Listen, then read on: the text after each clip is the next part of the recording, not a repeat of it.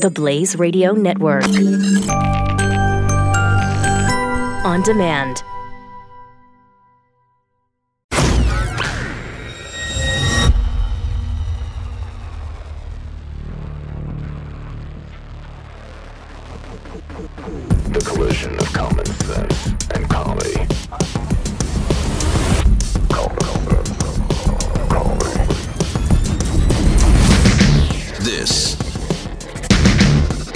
Is of common sense and comedy. This is the Morning Blaze with Doc Thompson. Uh, proper hygiene, uh, tell the truth, uh, sandwich making, uh, trigger a feminist. Hashtag trigger a feminist. There's just a couple right off the top of my head this morning. Uh, Uh, believe that a person is innocent until proven guilty. Oh yeah, that's a big one. Uh, believe in equality. Hashtag trigger a feminist. yes. Uh, actually support personal freedoms. Uh, believe that it's okay if a woman looks attractive. It's up to them. Hashtag trigger a feminist. Just some of the ways, and if you've got them, please share them with hashtag trigger a feminist. We'll, we'll get some today. We'll get some today. Now, here's how this will play out if we do this right today. And what's that hashtag? Trigger eight feminist. I'm sorry. Trigger eight feminist. All right, very good. Even though you misspelled it on your tweet. Did I just now? Yeah. Did I that one? You missed the at, T at the end. Damn it. I copied and pasted that one. I got one earlier that was right, though, right? Yeah, yeah, yeah. When you started this whole thing a couple hours ago, yes, you Yeah. got it correct. Yes. Okay, very good. I think I cut and pasted and then backtracked and got the T. Anyways, hashtag trigger a feminist with a T. Actually, with two T's, but not in a row. That's what I, I meant two Now it just T's got in a row. confusing. Hashtag trigger a feminist. There you go. Now, if we do this thing right today, Okay. and you share those tweets, and each and every person out there tweets with a, a pretty solid hashtag trigger a feminist once, maybe two two times, this thing's going to trend nationwide. And we get a couple of more of those in there, and this thing will trend worldwide. Yes. And about that time, when all of the little feminists wake up this morning at about 5 p.m., I was gonna say, yeah, you have to give them plenty of time. eh, 4 or 5 Eastern Yes. time. Eastern PM, time. PM. Yes. Yes. Yes. When they wake up um, this afternoon sometime, Get out of the and they basement. s- y- when they, right when they get out of their mom's basement, because I mean, you're gonna sleep late. By the way, oh yeah, you were all night triggering. all night out there triggered. triggering, drinking, and sobbing in your I don't know. pillow. Are or- you drinking? I don't think you're drinking. There's a lot alone. Alone, yes. Yeah, you're oh, not. okay. No, okay. no, you're oh, not. okay. Out, you're not out with real people if you're a feminist. I was make sure. I no, make you're sure, connecting yes. online while drinking alone. Okay. Okay. And that's one of the sad things of social media. It's given feminists a place to go. No, because here's what used to happen in society. okay. Feminists would be like just emotional basket cases. Yes. And then people that cared about them would be like, listen, Barb, what are you, what is, good? Barb, you've got emotional problems, Barb. Here's what you do you go talk to a therapist, you get on some antidepressants, something like this, maybe an intervention. And sometimes that would work. Then they can be cured. At Yes. least, at least they can, even if not cured, they can treat it with regular therapy and medication, lots of sandwich making and a makeover. They can live a somewhat normal life. See, you just triggered them. What are you talking about? Just triggered them. What are you You were talking so close to actually putting the help on there. I can, but here's what happened with social media. They believe that they are normal. Yes. They believe this. They see other people online also. Drum! They see Trigglypuff out there. They That think is this is the picture of femininity. And It is not. A screaming blob of a person that is hysterical, believing, believing Trigglypuff, that people are targeting her. Ain't nobody targeting her. No humans, anyways. No. Anyways, so the, the social media has done this. They've given them little clubs and things to go to. See, we're normal. No, you're not. No, you're not. See, if a hundred crazy people get together and they're like, "Hey, I'm crazy. You're crazy. Maybe we're the normal ones." No, it doesn't mean they're normal. It does not. It's like the I'm sure, I don't know, 40 people in America that actually like hot and ready Okay. the 40 people out there. You're not normal just because you found other people without proper taste buds. Taste buds, yes. Right, that doesn't mean you have normal. T- you don't. You don't have them. It's okay though. You see what I'm saying? But it emboldened them. Yes. And they puff up their chest. Sorry, sorry. I shouldn't have said that. Hashtag trigger a feminist. they get emboldened. And They are out there thinking They they're do. normal. They're not. You're not normal. And it's So- okay. Right, exactly. And it's okay. Thank And you. it's okay We for- all have things. There's things I'm not normal about.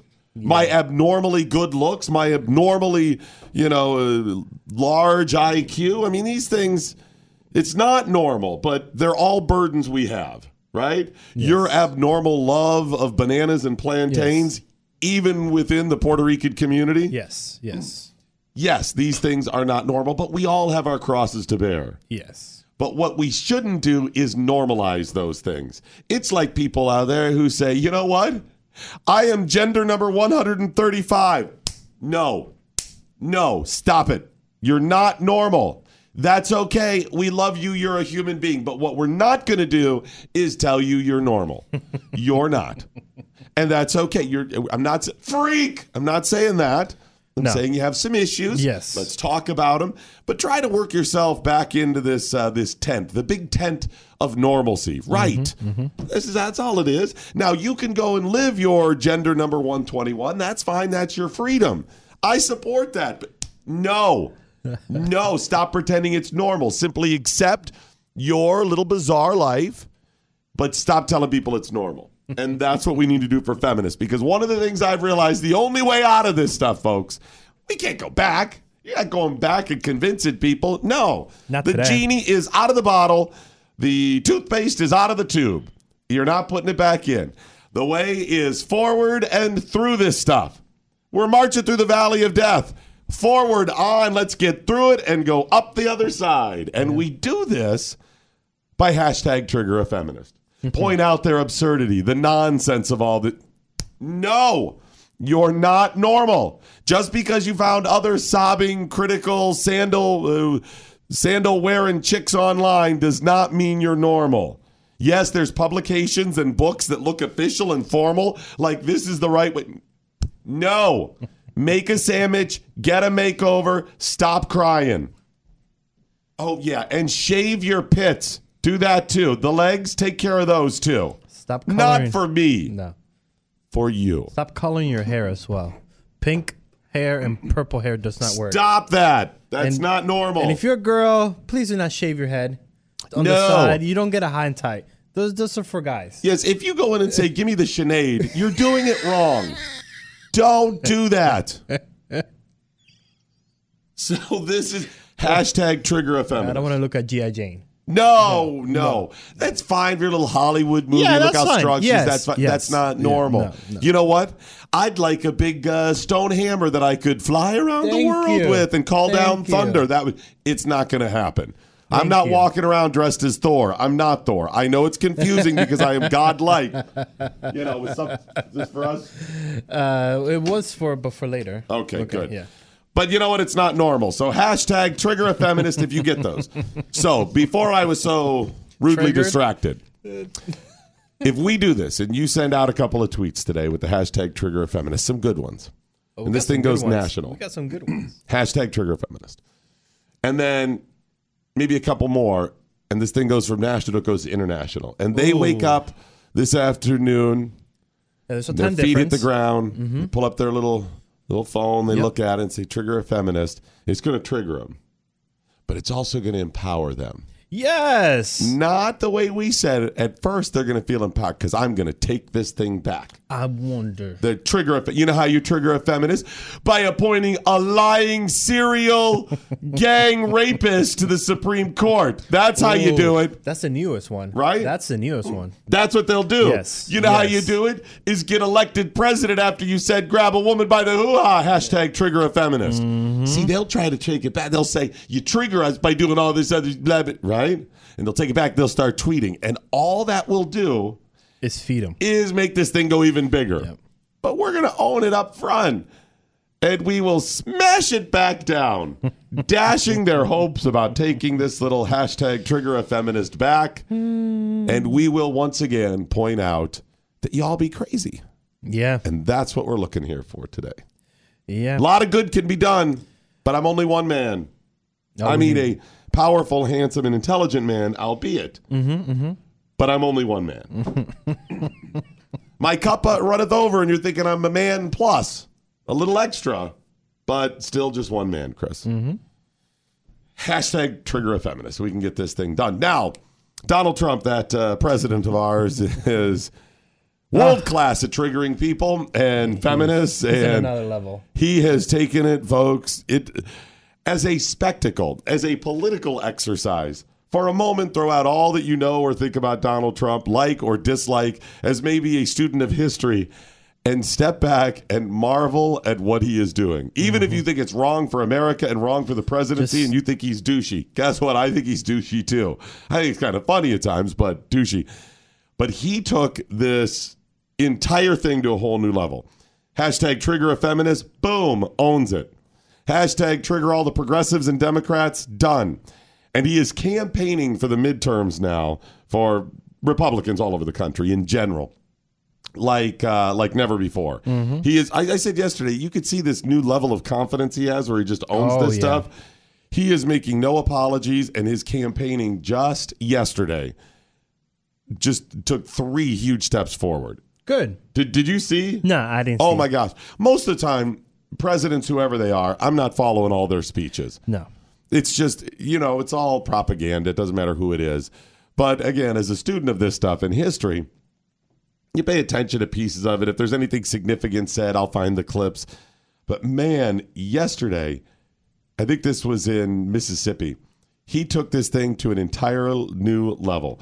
He uh, he went after the um, Dr. Ford and, Yeah. and the other accusers against Kavanaugh specifically and calling it out. Finally, this is what I've been looking for him or somebody else to do is to say what we've all been saying that this is insane.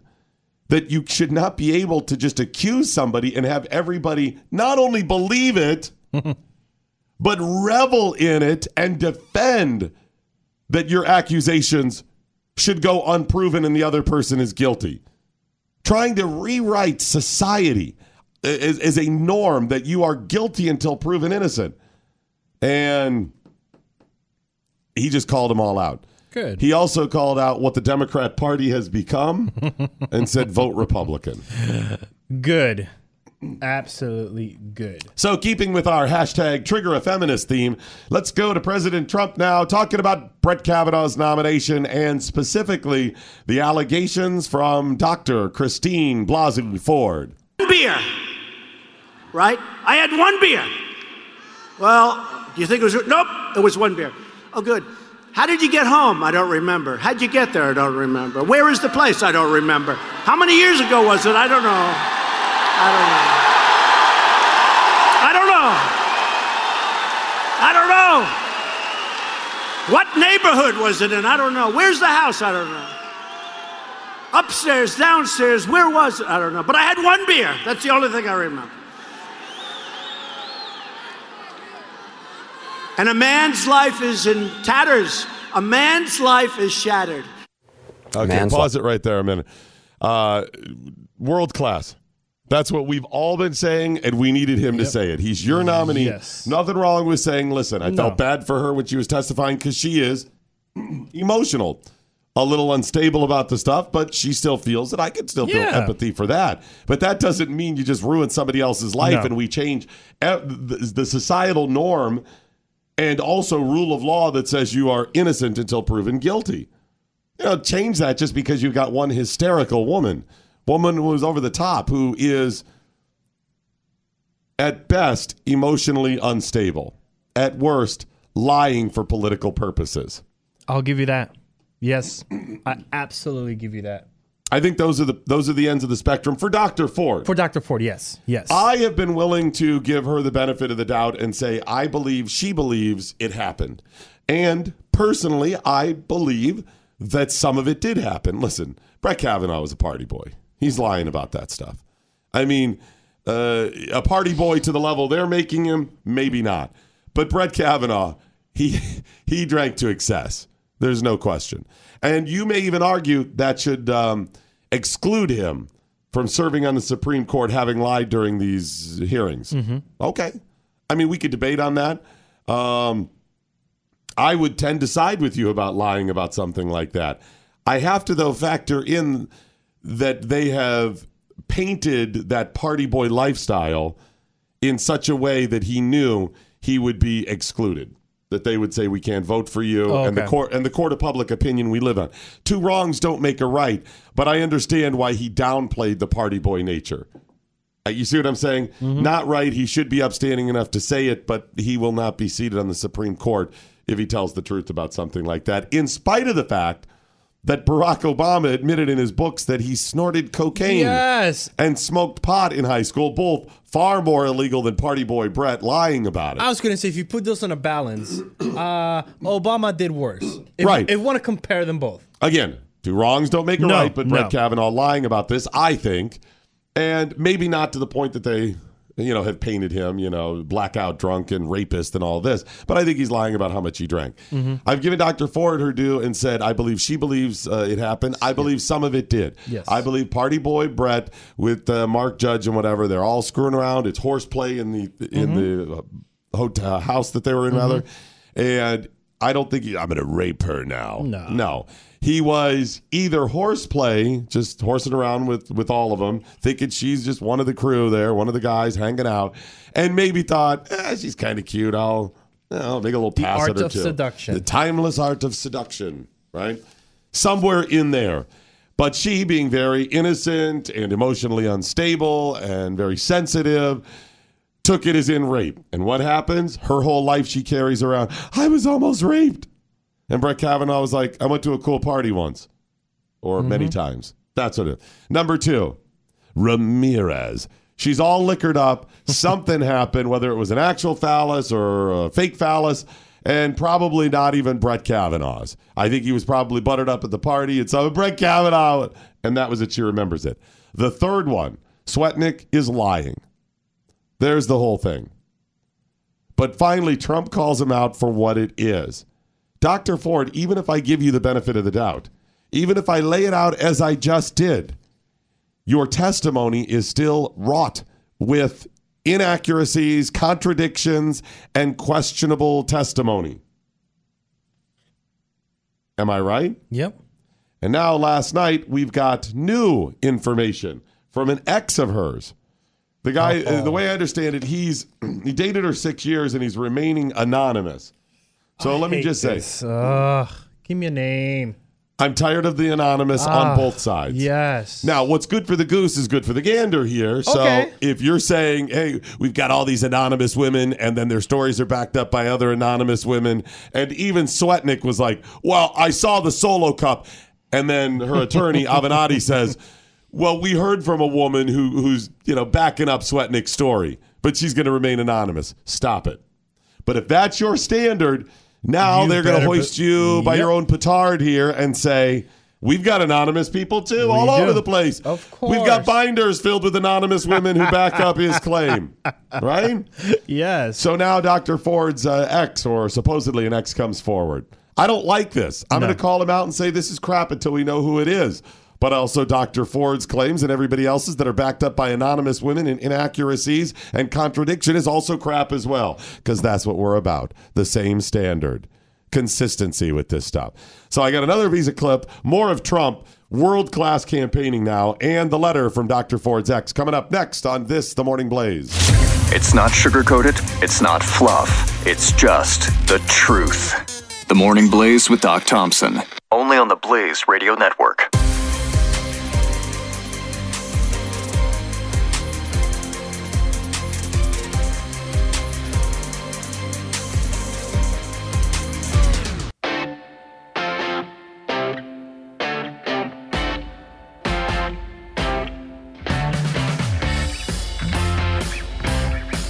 Morning Blaze with Doc Thompson. 888 900 3393. Hit on their hottest, hotter sister. what? Trigger a feminist. Hit on their hotter sister. I like Remind them that their like sister is hotter, even if she isn't. Yes. Just tell like them that. I like that. Hashtag trigger a feminist, get them into you. All right. I have a little bit more of Trump. Uh, oh, uh, uh, last night, it was Anderson Cooper who shared a little piece of that Trump clip Mm-hmm. and what he said with Senator Hirano from Mm. Hawaii. Oh, again? the woman who, all of a sudden, this woman has thrust herself onto the, the national platform. From Hawaii. Stay in your island. She was she, right. I mean, she's been a senator for a few years now, whatever, but never had this type of coverage because she No. went all uh, men shut up and all of Yes. this nonsense. Yes. If you're telling men to shut up, you're not looking for equality. You're looking for superiority. And the only reason you come up with that, and this is part of the feminist mantra, even if they don't know this, what makes them up at the core of it is they are insecure. They carry around an insecurity about whatever their looks, um, their intelligence. They, they have built up this patriarchal society myth. In 2018, the pat- the myth of a patriarchal society that men run everything. To excuse away why they do not have, why they have not uh, have not accomplished, why men are not as interested in them, all of the insecurities that they carry around, they need a scapegoat. This is this is brainwashing 101. This is what Hitler did to get people to following him. You're wonderful. The reason the economy sucks and Germany is not doing well is not your fault. You're No. all wonderful. It's the Jews. You've got to find somebody to blame. And who do they blame? Because they weren't hit on as much as the other girl? Mm-hmm. Men. Well, why is it a man's fault? They're just finding what, you know, they find attractive. No, no, it's our patriarchal society. Look at the women they put on magazines where they're objectifying women. No, no, you're upset because you were not objectified the same way as other women. Yes, that's because we have objectified women and we've decided what's attractive and what's not as a society. Society has not decided what's attractive. You know who's decided? You are when you purchase certain magazines or watch certain videos or put up certain calendars or date certain women. And the same thing for women. Society's not telling you what men are attractive. Really? You automatically look at the celebrity out there, the magazine, and every one that gets published, you go, oh, you're right. That that is attractive to me. No. Somewhere in there, you're making some of your own choices. But this is how they deal with their own little insecurities. That's the whole basis for feminism. Not being feminine, Yeah. but this feminist movement. All right, so Anderson Cooper plays that clip for Chris for um, uh, Senator Hirano, and here's what she has to say. A man's life. With me now is Hawaii Senator Uh, real Mazie. Hirono. Trump ended up by saying, "And a man's life is being ruined," Yes. and Anderson Cooper says, "A man's life." Back that up just a touch. A man's life. Like, what about the women? What about the man's life? He's pointing that out because you have never mentioned the man's life being ruined. It's fine if you ruin men's lives. Listen. A man's life. With me now is Hawaii Senator Mazie Hirono, a member of the Judiciary uh, Committee and a Democrat. Senator Hirono, thanks for being with us. I'm wondering, Sure. first of all, your reaction to the president's comments tonight. We can always count on the president to go down to the lowest common denominator, mock people, call people names, attack them. This is what he does. And the thing that uh, Dr. Ford did remember with 100% recollection was that it was Brett Kavanaugh who attacked her. hold it, hold it right there. Okay. Oh. So Trump's point is she doesn't remember any of it. Anything you ask her, whatever. But I remember that one part that it was definitely Brett Kavanaugh. That, uh, ugh. Ugh. yeah. That's Just like that. ridiculous. Yes. Senator, it's nuts. And you know this. See, the thing is, she knows that. Absolutely. She, she knows not just that she's spinning and whatever. She knows her heart in her heart of hearts. The entire thing is a sham. she's course. just doing it not even for the big progressive movement in feminism. Some of that, sure, but some of this is the heart. I've always felt bad. Look at Senator Hirano. Mm-hmm. Chris, look at Senator Hirano. Nobody's. What? Why do you think Senator Hirano became a feminist? Yes. Just look at her. How come the boys don't like me? Look at that. How come?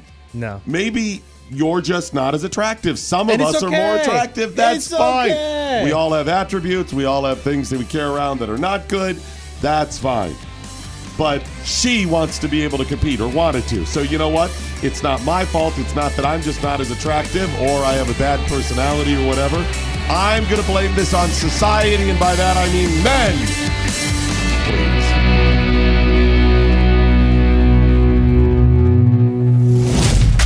The Morning Blaze with Doc Thompson. Only on the Blaze Radio Network.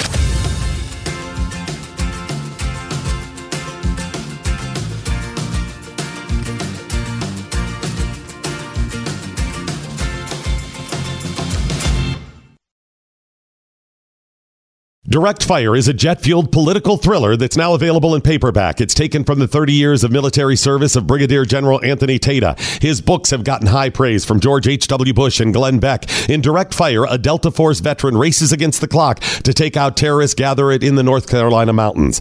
The terrorists have already taken down military brass and civilian leaders, and that's only the beginning. Direct Fire is on sale now. Just visit ajtata.com. That's ajtata.com.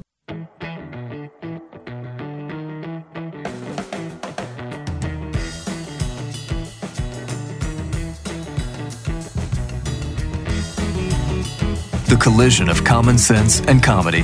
This is the Morning Blaze with Doc Thompson. All right, on to the letter that uh, came out yesterday. Guy who claims he dated Christine Blasey Ford, and he is remaining anonymous, uh, which I dislike. Come forward if you want to say something like this. This should also, this should be, we should all, as a society, put down our shields and our swords for a moment. Democrats, Republicans, conservatives, liberals, libertarians, Green Party, everybody, and just say, listen, can we all agree that allegations must at least be accompanied by the person who is making the allegation? That there must be at least transparency there. Can we all agree on that?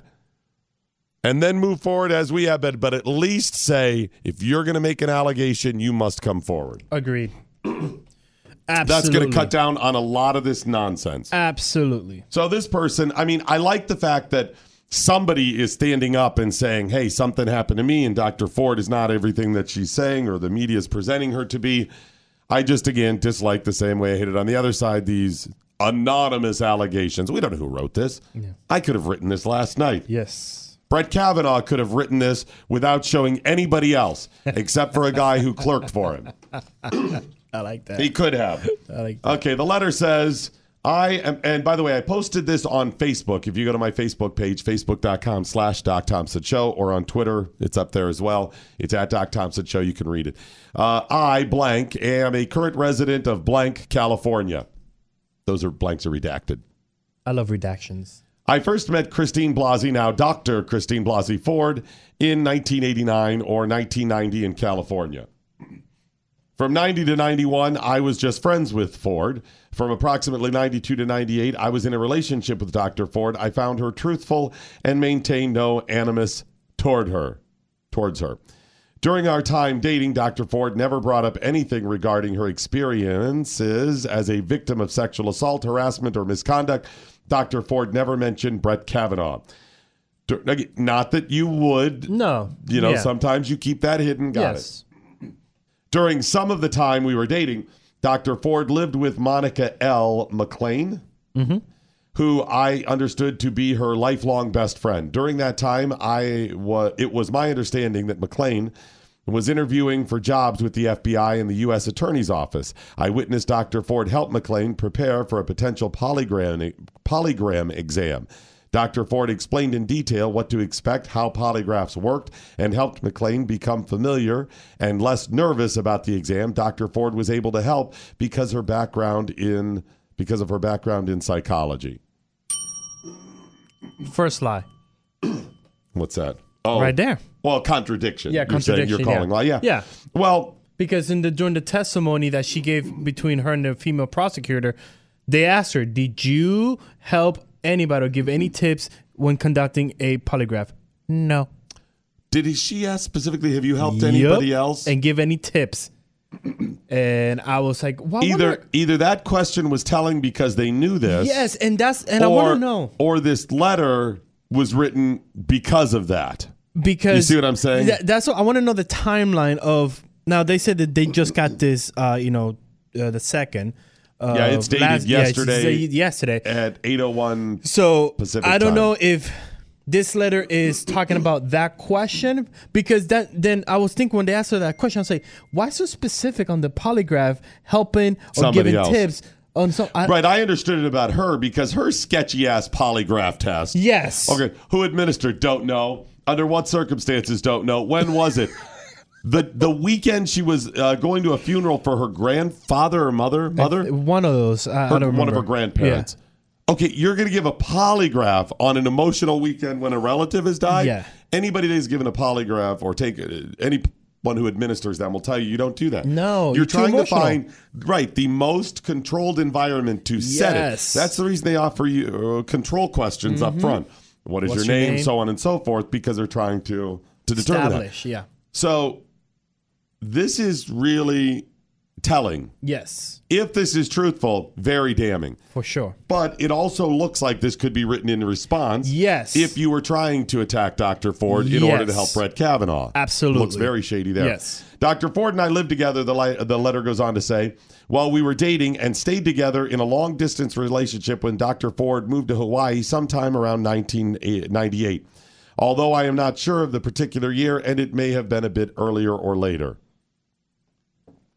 Okay. Um, okay. Okay. Honestly, Wouldn't don't you know. just say, I'm pretty sure it was 98 or around 98? Yeah. I mean, some things I can't remember exactly, but I could tell you pretty close to people I dated the years. I can get the year. yeah. Let me think. Yeah. It could have been like 98, late 98, 99, you know, something Well, like and that. I understand if you did an on again, off again, Yeah. sorry, relationship. because uh, on again, off again, you're like, well, we dated then, then we broke up, we got together like six Uh, months later. and then uh, yeah. I had a couple of those. That's more difficult. But if this is just we broke up around 98, that's Yeah. a little odd, but okay. While visiting Ford in Hawaii, we traveled around the Hawaiian Islands, including one time on a propeller plane. Dr. Ford never indicated a fear of flying. To the best of my recollection, Dr. Ford never expressed a fear of closed quarters, tight spaces, or places with only one exit. Remember, she said she even had them put a door, extra do- front door on their house because she needed an extra exit so she could get out in case Brett Kavanaugh raped her. Well, I mean, she was flashing back to the, you know. Yes. Yes. She said, I, he said, I assisted Dr. Ford with finding a place to live in blank, California. She ended up living in a very small 500 square foot house with one door. And it goes back to another, you know, contradiction. That's what you Yeah, said? uh, yeah. Or Trying he's, to- yeah, he's saying it's. trying to attack what she said during the statement. He said, despite trying to maintain a long distance relationship, I ended the relationship once I discovered that Dr. Ford was unfaithful while living in Hawaii. Dun dun dun. After the breakup, I took her off the credit card we had shared, but nearly one year later, I noticed Dr. Ford had been charging the credit card and charged about $6,000 worth of merchandise. six hundred. $600 worth of merchandise. When confronted, Dr. Ford said she did not use the card, but later admitted to the use after I threatened to involve fraud prevention. I didn't speak again to Dr. Ford until about 2002 when she contacted me briefly. After that, I hadn't thought much about her until I saw her story in the Washington Post, dated Sunday, September 16th, 2018. I do not want to become involved in this process or current investigation, but wanted to be truthful about what I know. um, does that, again, by itself, he's anonymous. Yes. It's just an allegation. Yes. You and I could have written this, and we could say all kind. You know what? I met Dr. Ford in 2004, and she told me someday she would concoct a story against Brett Kavanaugh because she always had a crush on him, and he turned her down, and she wants to ruin his career, but she's going to wait till the perfect time. She told me that. I'm sorry, not me. She told an anonymous, Anonymous person, I know. And I know. You can write all kinds of stuff like that. But. If the standard is these things count, then, then you this must counts. count this one. Absolutely. And I just like also at the end um, how he goes September 16, 2018. It's funny because the uh, Swetnick, whatever her name was, uh, she could not get her story. And again, this letter is perfectly written to make this person look like he knows her, he knows his timeline, and then at the bottom when he says, "I do not want to be involved in this process or investigation," shut up, Right. shut and, up. And did you, you, are yes, you do not. and, you- right. And did you see the the bottom of it is specifically dated, yes, even time stamped? Yeah, that's what I'm saying. And I know because a lot of people are, oh, look at she does not remember. How is it that this is like the perfect letter to kind of say, oh, let's put some, you know, doubt. It's dated too much. Yeah, it's it's overkill, right? Um, and it was about '98 when we broke up. But if you know, it's better for Brett Kavanaugh that it was two years earlier Yes. that we broke up, or better two years later. Later, yes. it could be within that time. You know, you determine what's better for Brett Kavanaugh. Just know it's about '98. you see what I'm saying? It could be that. Yes, yes, absolutely. But if that's the standard, then that works. Now, an ex-boyfriend of Julie Swetnick Oh, here we go. who, uh, of course, she's accused him of gang Mm-hmm. rape and all this stuff, says that um, she's got kind of a sordid past, more than we even detailed yesterday. Uh oh. Now, we uh, determined that what she claimed in the interview, or excuse me, what she claimed in the letter, is probably not accurate based on what she said in the interview then. It was just, well, I saw Brett with, with red solo cups. Yes. Okay. Did you see him put stuff in the punch? No. No, but he was next to the punch. Now, a former candidate for Congress, it was a weatherman from uh, Washington, D.C. news station. His name, uh, Dennis Ketterer, Okay. or Ketterer, I think it's Ketterer, said that um, she told him, again, this is Julie Swetnick, the third Okay. accuser of Brett Kavanaugh, that she liked to have sex with more than one guy at a time. Uh oh. This guy's testimony carries, or letter, or accusation carries a lot more weight. It's mm-hmm. not anonymous. No. And the guy is a public figure. Yes. Now, you could say, well, he's just doing this, you know, any publicity is good publicity. But it's probably not going to be good for your political career or your weatherman career to be caught up in something like this. If you're a talk show host or something, a little You're more. fine. I mean, I guess it could help yeah, him. it But, could help. Yeah. But by the way, he's not just any candidate. He's a Democratic candidate. Right, right. So this is not like, oh, he's a Republican. He has an R. Of No. course, he's no. This is a Democratic candidate So for Congress. That's, again, not going to help you out, right? no, absolutely not. In a letter he wrote to the judiciary, in fact, sometimes with several at one time. Ooh. He said she wanted to know if that would be okay in our relationship. I asked her if this was just a fantasy of hers. She responded that she first tried sex with multiple guys while in high school and still liked it from time to time. Wow. So that's fairly damning, right? Yes. I mean, I, I think that carries as much weight as anything. Uh, it, and it should because the standard is you believe him. Automatic belief. And this is still right. This is still he said she said. It's just an allegation, Yes. unfounded. But the whole process when you're building a court case, if somebody comes in and says, um, somebody robbed me, they mugged me out in the parking lot or something. The police start investigating. We've been down this path before. What do they do? Okay, tell me your story. Witnesses. Tell me what happened. Now, if the person is very uncredible right off, like their story has holes, when did it happen? 10 minutes ago. Um, where were you before that? Um, well, about 10 minutes before that, I was seven hours away. Come on. I mean, just things that you're like, okay, wait a minute. They start adding it up. They're witnesses, whatever. And there's nothing else that corroborates it or even helps. Okay, you're It done. gets dismissed. right. the police don't even follow up. No, it gets put on the record, of course, but it gets nobody follows up and it gets. But if there's dismissed. other evidence, they go out and there's signs of a scuffle in the Mm-hmm. dirt. Okay, there's something, and you start building this up. Well, as they built this case against Brett Kavanaugh, if you look at just Swetnick's portion of it, okay, and she makes all of these allegations, you're like, whoa, okay, automatically we all have some some red flags. You went to these high school parties when you were out of school, and the time frame doesn't add up, and you made these allegations with no proof, and gang rape, and you never told Mm-hmm. anybody. All of that's questionable, but okay, it's so serious. What else you got? Well, did you see him put stuff in the punch? I saw him at the party. He had and a he gave solo people cup. cups. Yeah, he had a solo cup. Okay, and all the holes we went through with that yesterday. Yes. Okay, now she's looking bad about this stuff, right? Yes. Then you find out about all the past claims of sexual inappropriate activity at work where people said she tried to sue. Like she might just be the sue happy person about Mm-hmm. This, trying to look for a payday. Okay. Yep. All right. It's starting to look bad for her. Then you add this in. Oh, and Michael Avenatti is her attorney. Come on, man. The porn star lawyer. Come Right. on. That is a perfect client right there. Right. She's at based before this letter from Mm-hmm. her former boyfriend.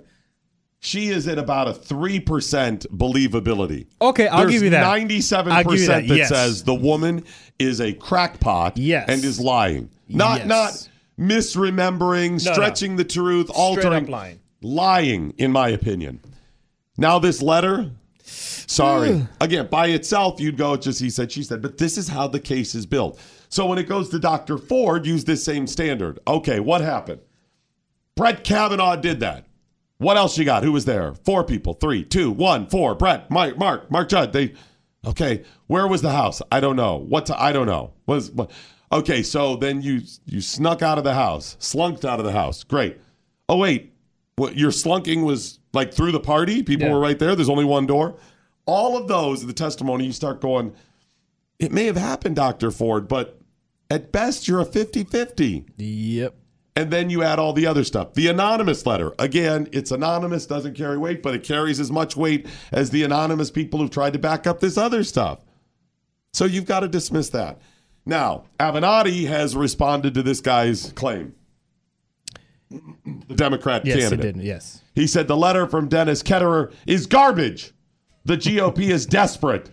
The allegations he makes are false and without any basis. We demand the FBI inv- interview my client and him, and that anyone who uh, found to have submitted false info be prosecuted to the fullest extent of the law.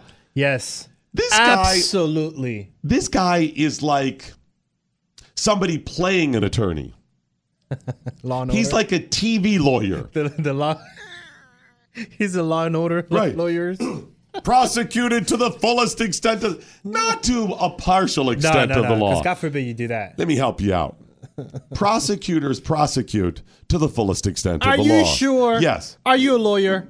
Uh, no. He's a lawyer. You're not a lawyer. No, but I've watched a lot of Law and Order, L.A. Law back in the day. lot of lot of movies about law. And do they get? And, they the do. full? Yeah. Not a quarter, not three fourths, not ninety nine percent. No, it's the fullest extent. Huh. Yeah. Yeah. In fact, there's no way to not prosecute to the fullest extent of the law. What does that mean, the fullest extent? We're, the prosecution does not mean, and the punishment is the the prosecution is the the system, the Yes. structure in place. The judge sentences, the prosecutor, Yes. yes, can take plea bargains and whatever, but they're still prosecuting to the fullest extent. Hi, I'm running for prosecutor, and my platform is to prosecute to about 28% of the law. That's what I. You write fullest extent of the law to scare people. This is yes. Michael Avenatti, I believe, is the write a letter to scare you type of attorney. Yes. Do you remember we had First Liberty on? Yes, and they they send letters. It's very inexpensive to have attorneys write letters and scare people. Yeah, and it's all scare tactics. Right. few hundred dollars. Some some lawyers might be even cheaper. That's what I'm saying. It's very cheap to have a lawyer. and it looks very. If it's on, oh, he's an uh, attorney and he's got letterhead. Who, He's the got letterhead it usually scares them Here's too. a street address. He's Yep. got a place that he works. He does right here, and it, It says lawyer- Esquire. Right. It says that by his name right Yeah. there. He is mm. Esquire. You know. right, and they write things like. Uh, on or about, it's determined. We demand that you cease and assist my client. Blah blah blah. Per US or Code you will be prosecuted to the fullest extent of the law. You have to put, you know, the the U.S. code somewhere in there. Oh yeah, Yeah, US code. Pursuant to state uh, code, blah blah blah, or U.S. code. Right, you put that in there. But which sounds worse? Which is going to intimidate you more, or we'll have to sue you, or prosecuted or sued to the fullest extent of the law? Oh, that's right there. That's what they do. It's a scare tactic. And so it's it's garbage because you say it is, and the GOP is desperate. Oh, come on. Come on. if you want to talk about desperation, it is the Democrats who are so desperate. Avenatti's. The allegations made are he makes are false and without basis. Why? Okay. Because you say that? Um, Who the are same you? has been said about your allegations. Thank you. And about your Michael client. Avenatti is a carnival barker. I want him He to is a carnival huckster. Oh, This is the one run. thing. Um, Michael Avenatti is. I can't think of a worse person that we've all become familiar with. Somebody who's thrust Oh, themselves to the public yeah. eye in the last couple of years. Yes. There may be somebody. I mean, okay, maybe the guy who shot up the church in Texas and murdered all those people. Okay. I don't even know his name. No. But Michael Avenatti, as far as one of these players now, or one, Oh, yeah. he is maybe the worst. And and and his whole basis for being on the left and everything he does is the same reason people are feminists. Yeah, and he's a media whore. Why? Because poor little Michael, Yep. poor little Michael back in the day, Mikey didn't get. I'm going to be a lawyer and show them. Oh yeah. That's who he is as well. All right, get those in. Trigger a feminist. We'll get some more of those coming up next on Thus the Morning Blaze. The Morning Blaze with Doc Thompson. The Blaze Radio Network.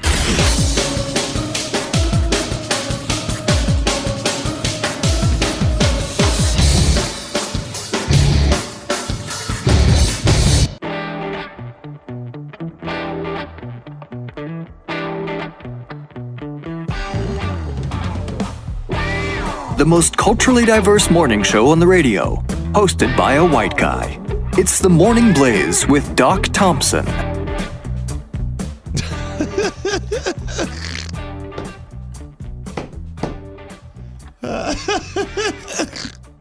Uh, there's some really good ones. Hashtag trigger a feminist. Pedro Sykes uh, says, uh, Can you hold it down a little bit? hey, can you keep it down? Saving Private Harambe. I it has a woman holding a sign that says, I believe Christine Blasey Ford, and somebody photoshopped underneath it, should make sandwiches. That's pretty good. That's pretty good. Making sandwiches is the best. That is awesome. All right, uh, get them in hashtag how uh, trigger a feminist. Hashtag trigger a Uh, feminist. You got Pedro also saying trigger a feminist. Abortion is murder. Mm-hmm. Uh, Scarfy Nerf Herder ask her to imitate a porn scene. Yeah, porn scene. TJ Toppin hashtag trigger feminist. Use facts and reason. Facts and reason. That's really going to trigger him as well Oh, because it's all about the emotion. We know that. Uh, Kool Aid with a C saying hashtag trigger feminist. Men sleeping around stud. Women sleeping around slut. Yeah, just keep that going. Uh, Stephen English, by the way, he's he's he's he's practiced this. He's Has he? Stephen Stephen English isn't offering this as an academic exercise. I believe Stephen English is drawing from real life um, experiences? experiences. Right. This is this is not a a lecture. This is this is the. This is the lab. This is lab work here. He's actually gone out and presented this. He puts uh, constantly refer to them as princess and sweet cheeks. Oh, or honey. Yeah. Sweetie. I want to add. Listen, sweetheart. Oh, they love that, Doc Thompson. Listen, darling. Oh, they love that one even more. Last night, I was uh, with some friends, um, Brad Staggs and some and some others, and uh, we had a little something to eat and had a couple of drinks. And a, uh lady we know goes, "This whole thing is crap." About the Kavanaugh thing and Dr. Ford and whatever. And she goes, "The entire thing is crap." She goes, "And Swetnick, it's just lies." Hmm. She goes, "In fact, I heard what you guys said on the air." She goes, "And you missed something." She said the whole drinking thing, if you went to a party where it even had garbage can punch or any of that, she goes, every woman knows what's in there. Yes. You go there and drink that not because it's yummy. Nope. You go there and drink that stuff to get bloop, bloop, buzzed. And women do it to give themselves an excuse to have sex with men, certainly in the 80s, so you weren't called a slut. You faked it. The Morning Blaze. Sorry, we didn't mean to offend you. Actually, yeah, we did. This is The Morning Blaze on the Blaze Radio Network.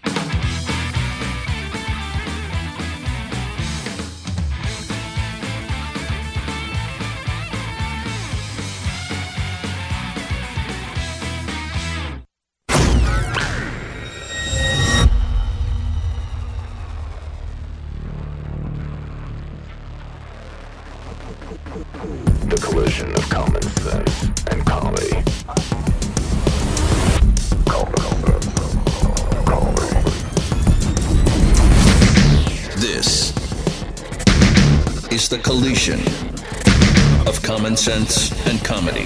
This is the Morning Blaze with Doc Thompson. Hashtag trigger a feminist. I just tweeted one out that I think would probably uh, get the job done. Go for it. Uh, first, I'll share with you Kathy and the Bergs, which is in a similar vein, I would say. Kathy you and the stole Bergs. hers. Huh? So you stole hers.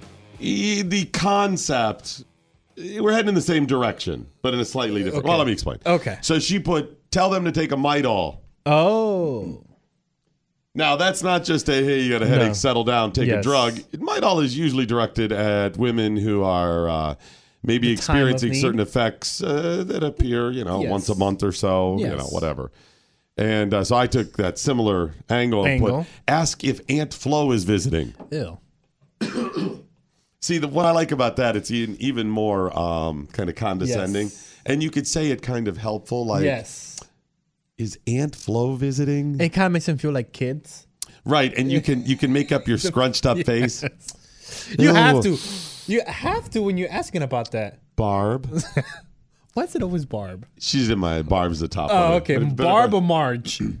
I haven't used Marge in a while. no, you haven't. I'm upset. How about Claire? Ooh, Claire. Yes. Claire, is Aunt Flo visiting? I'm just asking Just asking for a friend. For a friend. Claire's a fat girl name, you know. yes. Yes. And she's blonde. We learned that on uh, Breakfast Club. Ah. Claire. And although she's not fat now, she is pushing maximum density. All right. That's what he said. Kathy in the Berg also just said, trigger a feminist, red solo cup. Oh. Wow. I completely forgot. I could have like a bunch of solo cups here. The Steve 42, somebody give Dr. Ford five bucks and tell her to go buy something pretty. Yes. Hashtag trigger a feminist. Here's that one. Or buy so that's a trigger? Yes. Well, now I feel kind of bad for suggesting Yes. that while ago to Alyssa Milano, who, by the way, is crazy triggered. By the way, and- and they don't like it when you go like, you know, you, you grab the, the money and then you just fold it up in half and half again and you go, buy yourself some. Buy you something pretty right there. Or you just get her a nice little baggie that with a nice big bow. I got you something pretty, you know, just. And yeah. I hope you feel better. I hope, yes, I hope you feel better. Yes. Now the passive that's a little passive aggressive, but also passive aggressive is you don't even tell them. You just set the bottle of Midol on the. And what I like is to you. If you're across from 'em, you set it on the table, and then you slowly just slide Uh-huh. Oh, it slide to 'em it.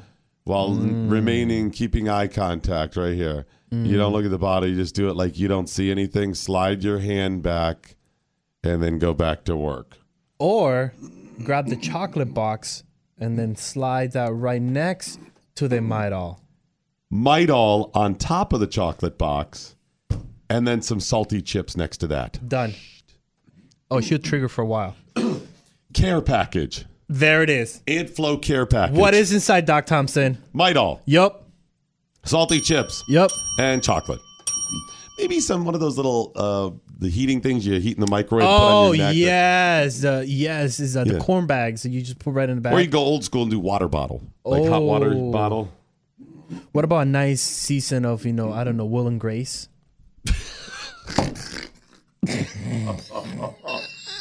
I got you a box set of Will and Grace.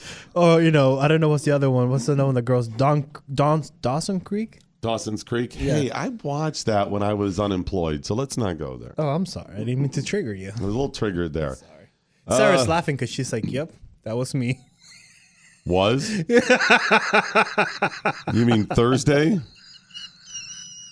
It wasn't Thursday. Based on a conversation I had with Sarah yesterday, it was yesterday. The was was 20 minutes ago.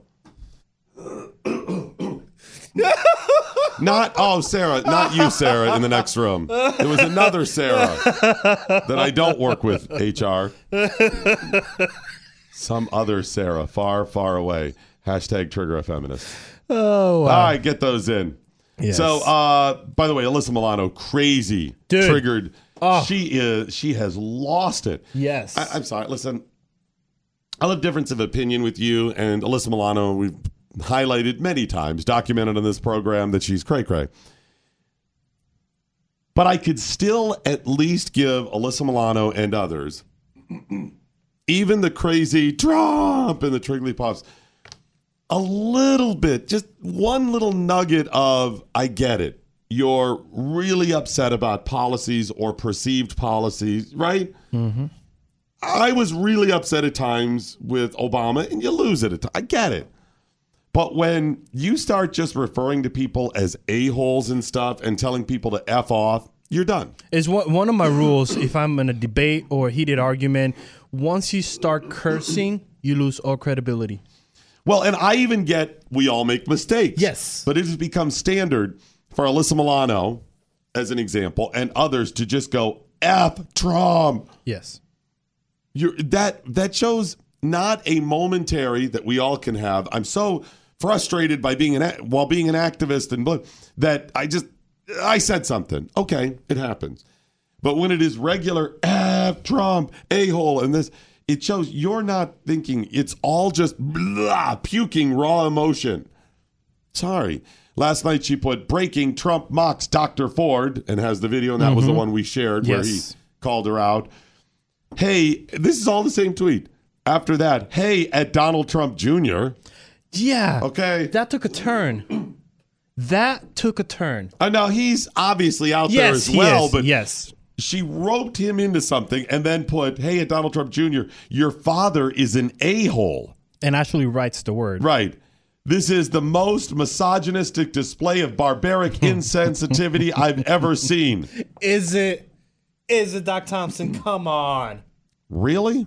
Come on. This is this is it. right here. You're in Hollywood and you've never seen a Say- movie Ugh. that is more misogynistic, more barbaric, more insensitive? Really? And then in all caps, this is why I didn't report. This right here. What does that mean? That she didn't report her sexual abuse Oh, I story. forgot about that. Man, she did get. That's the reason? Because somebody said, prove it? Okay. Sorry, I'm uh, I'm beyond it. I'm tired of everybody saying I was a victim of sexual assault. Many of you were, and that's horrible. But much like the Me Too movement, I'm going to need a clarification. Was your sexual assault, as Dr. Ford said, you were at a party drinking, other people were drinking, a boy climbed on top of you against your will, and then you tumbled off the bed at some point and you ran out of the house. That's not good. That could be very triggering, and that is assault. Not good. Absolutely. Or it could be men lined up and one after the other took turns raping you at a party where they had drugged you. Hmm. Those are all in today's little Brett Kavanaugh, hashtag Kavanaugh confirmation hearings, social media universe, the women in your office, all of this stuff are all sexual assault victims. so yours, Alyssa, other people. It's still all bad, and I feel bad for you. But I'm going to need a clarification now. Everybody out there that wants a pass knows that they can play the victim, whether it's true or not, by going, I was sexually assaulted once too. My story, and it took years to come forward. You know how long it took for a lot of them to come How? forward? Their entire life until they saw an opportunity to get a kind of a leg up here, to get some sort of gain by claiming it now. Was it you overheard a dirty joke or were you gang raped? We kept saying that during the moot. Yeah. This is mm. during the first part of the uh, Me Too movement about a year ago. We said, look at the standard that you can claim your hashtag Me Too if you overhear a dirty joke. Yes. Or, and I kept saying it for sensational shock factor, gang raped. Yep. And here we are, a year later. Those are the extremes they're using. Unbelievable. Alyssa Milano cookies completely triggered on this thing. All right. you know it's already triggering people today? Not just feminists, but I mean feminists. All feminists are progressives, not all progressives. No, I guess it's both. Yeah, I was gonna say, what are you doing? All progressives are really, maybe not, but definitely all feminists are progressives. Anyways, feminists, progressives, all kinds of people being triggered. I am a little bit by this. Really? Just a little bit. Why? Not really even triggered. I have some objections. Okay, that's much better because I didn't think this would trigger you. The president's national cell phone um, electronic device test this afternoon. National Wireless Emergency Alert System. National Wireless Emergency Alert System. Yes. They're supposed to do a test last Thursday. They Yes. postponed it until 2:18 today Eastern Time. Yes. 2:18 exactly. Yes. Do we know why 2:18? I do not know why 2:18. Oh my gosh. What? Do you know why? You figured it out? I think I did. I'm not going to say it yet. I'll share it later. Got to think this through. But anyway, Okay. so 218 today. It is the first test of this national presidential alert system.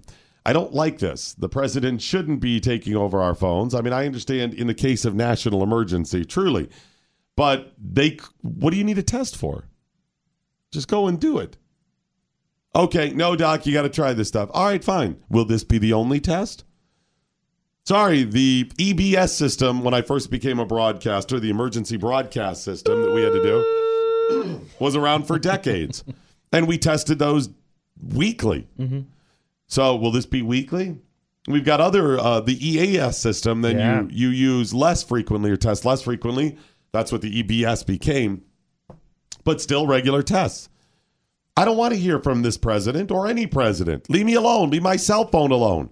And by the way, Mr. President and Congress and the FCC and FEMA, who's behind this, I may be more accepting of an occasional test from this alert system if I didn't get all of the spam and telemarketing calls that you have allowed to happen by allowing people to exempt themselves Yeah. if they meet certain criteria. Knock it off. You know what I'm saying? I get these constant calls, and how are they able to call me? Because I gave my phone number to somebody I was doing business with, and they sold the list. How do you know if they're going to sell the list? You don't. You don't know. And then I get 16 calls a day, and they're hanging up. I'm in meetings and stuff. Well, silence your phone. I still see the text that's vibrating coming in. Yeah. I've been getting text ones now. Yeah. All right, well, you know what? Just block them. Great. They're using numbers, different numbers every time. Yeah. Don't generate- answer. Great. I don't. I still see the call. It's still bothering me. Yeah, like you said, this is you know originated by uh, FEMA. The law was passed in 2016 that requires FEMA to run this test at least every three years. There, it's not going to be every three years. It'll be every year. You don't think so? I don't think so because I haven't. Because this is during, this will be, this system is for like hurricane alerts and stuff like that. Well, it says FEMA, but this also means if we're attacked or something, nuclear warning or something like this. But they say tsunamis and whatever. You know what? They've gotten tsunamis wrong. They've gotten them wrong both ways. We've had multiple tsunami warnings that turned out to be nothing. And in what was the most recent one in Indonesia? Oh yeah, Did you people see were that? just people were just chilling at the beach. Do you know why? Oh, it was so upsetting. Do you upsetting. know why? Why what? Why they were just chilling at the beach? Oh, they were just No. It goes to this. They offered a warning Mm-hmm. tsunami might be coming. Then they said, you know what? No, it's not. oh. They that's told them it's not. That's sad. So That's really sad. the problem with that is if they had said nothing, people go, oh, I think that's tsunami. Maybe there's a warning. If you offer a warning and then say, okay, it's all clear, it's not going to yeah. happen. Even if you see something out there or get some other warning, Yeah, you go, that's true. they told us. Yeah. Imagine you, Yeah. Chris, the wife says, Chris, they just gave a tsunami warning. And you go, no, they just retracted it here. What would you be saying? We're not leaving. No, we're they not leaving. retracted Yeah, it. They were fine. You that tell me you wouldn't be double and triple down. And she'd be going, Absolutely. maybe we should just be safe and go. You'd be Why? We pay for parking. We're not leaving. that's what you'd say. Absolutely. You'd be, in fact, if there was a tsunami warning from the government, I might I don't know if you could look at how many in Hawaii haven't been real. Yes. And they're like, do you think if it was real, 300 people will also still be here? Because I'll be looking around. Right. I'll be like, well, Pete is not leaving. Bob is still here. Is Barb still there? Shannon is inside. No, we're, we're good. We're good. Like, Oh, absolutely. Absolutely. And this is the cool thing about this. I want to know, I actually really want to know what the system this is because this they're saying that since it's a critical life-saving information, it's designed to reach as many cell phones as possible, even those that are not activated or have SIM cards. Okay, well, I really want to know what is what system are you using that you can reach phone numbers that are not I mean cell phones that are not activated or have SIM cards. okay, I'm admitting my libertarian bias Okay. and my damn close to anarchist, bias. Anarchist, yes. I am like just a notch or two over from anarchist, right? Just enough that yes. You're like two notches. there's some laws against killing people and stuff, and we move on, right? That uh, I don't. I'm admitting that right off. I don't Okay. like this stuff. I don't like any of it. The EBS and all of this other structure. Um, by the way, how'd that EBS test work on 9/11? Oh, How'd that go? I was on the air on 9/11 mornings. We did uh, 5:30, 5 to 5:30 uh, till about 10 a.m. every day. First planes hit just prior to nine o'clock. Yeah. First plane hit at just prior to nine o'clock. Um, no tests, no. warning, none of this stuff. was no. How about? I, I don't think there was one all day. I was too young to remember. I might be wrong on that, but I know it did not happen from um, when the planes hit through. We stayed on the air till noon, one o'clock. Now, would that alert be sent nationwide? Oh, just the New York area. No, something like that. Once we said, "Hey, remember we thought there were Yes, we thought planes yes. all across the country. Yes. and they grounded every plane. That would have been a national alert, Hmm. and it would have been immediate as soon as they realized it's terrorism. Or then even throughout the day, you could have said, in case you didn't hear, and it would have taken over every broadcast, every radio and television Yeah, station. I'm trying to remember because I don't. I know. No, and also don't don't forget the incoming missile alert in Hawaii early this year. that was Remember that erroneous, was that right? was Yeah. false. Mm-hmm. So there is some kind of scaring things behind this. The EBS did not work. They did not, and I know why. You know, with like 9/11 and some of the other stuff. Well, we don't want to. We don't want to scare people. Then why have because it? that'll cra- that'll cause society to break down.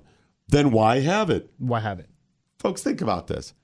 Imagine if, imagine if President Trump or whoever's president gets definitive information without question that there has been a nuclear missile launch against the United States.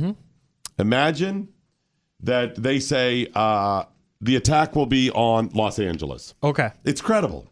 It's inbound. It's 30 minutes away. Wow. Scary thought. Are they going to go, boop? We interrupt this broadcast to tell you or put on your cell phone Mm-hmm. there's an incoming missile in LA. I don't think so. Why won't they? Because You've seen enough movies. Chaos. Because of chaos. The people that are in LA have no time to leave. No. They'll say it doesn't not. matter anyways. Yep. Okay, in the outlying areas, okay, it's just going to cause people. It's like fire in a movie theater, even if there is a fire. Yes. Um, it's just pandemonium, and people will hurt other people just trying to flee, Mm-hmm. and the rest of the country will melt down and whatever. Absolutely. So they'll say, "No, don't do it." Imagine if it's multiple cities. You say, "Okay, Mm. New York. hit New York, uh, four cities, pick them, whatever." Are they same scenario? Yeah. They won't tell you that. No. A tsunami. Imagine a tsunami. They give a tsunami warning in some of those places, Mm-hmm. but it's the same. I don't even know why they do. I guess some of those people would leave the beach and you'd save them, but then you also run the risk of mass hysteria. Yeah. Chaos again. Yeah. Absolutely. Absolutely. 9/11, maybe that's maybe they thought about Maybe- it. I've never heard the story. Did they did they think about it? That's a good research. It'd be the project right same thing, right? Yeah. So this test is scheduled for 218 today. I don't think it's the government's responsibility. I don't think it's their right to take over my cell phone that I pay for. Mm. And I'm pissed off that the companies will let them do it. The law was passed in 2016 that mandates it. Then that was a failed, yet another failed law that Obama signed. And your representatives, your Republican representatives in the Congress failed you as well. Because in 2016, the House and Senate were run by the Republicans. Yep. Those conservatives have failed you. It's not their responsibility and it's not their right to do it. This should not happen today. It's not Trump's fault, but it shouldn't happen. Quick break back with more in a minute. You are listening to the smooth sounds of the Morning Blaze with Doc Thompson. On the Blaze Radio Network!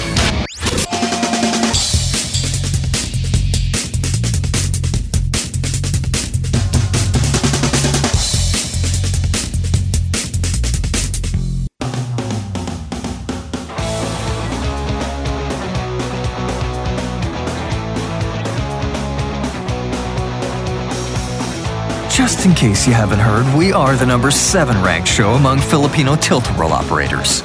So, there you have it. This is the Morning Blaze with Doc Thompson. Die tweets coming in now. The hashtag what I learned today. Tara Price saying, until Kavanaugh sexually assaults a mailbox, I see no reason for another federal investigation. and Doc Thompson, she's absolutely right. The only the only way the FBI should be involved if you see freaking Brett Kavanaugh going to town on a mailbox that is not his. Is that that is that is that federal judge Kavanaugh on that mailbox? Is that is that Susie's mailbox? Oh my god, it's not her letter, not her check from the government. Well, in order for it to apply here, it would have to be one of those big blue mailboxes that used to be around in the 80s at the end of the street. Have to Well, this happened in the 80s. so- right, that's what I mean. It'd be one of those. Yes. It wouldn't be like, you know, mailboxes now. No, they're weak. something like that. All right, uh, tweets with the hashtag what I learned today. It's at Doc Thompson Show at Real Chris Cruz. The presidential alert, what's it going to say? Just presidential alert? This Yes. is a test? This is a test of the National Wireless Emergency Alert System. No action is needed. Yes, That's that is that is all that will say. So if you ever receive an Amber Alert on your phone, it's going to go through all those noises and it vibrates, and it's going to say presidential alert, and that's about it. So first we got the Amber Alerts. Yes. And then we had the Silver Alerts. Is that what that is? But that does not go to your phone Why wouldn't they? because it's a silver alert. I know, but I mean, if, you, if you're saying it's just that's when an old person is missing. Yeah, that's when an old person is missing. Yeah, we don't care about the old people. We found them. found them. They weren't missing after all. No. They were just playing bingo. That's all it was. he was doing something weird with a mailbox. That's all this know. Was. I don't know. doing? Screaming about 1982. I don't know. Get off my lawn! What? Yeah, uh, but why wouldn't Silver now? So, but this is a different level. So this, This is- Trump's Amber Alert. Yes. So, for example, like uh, Mordecai just says, "Well, can I just turn it off?" No, you can't because on your phones you see you could turn off Amber Alerts. But you can can off- turn off the phone. We've determined. You can, yeah. If you at two eighteen, you could turn off your phone before it. You will not get it, and you'll be all set.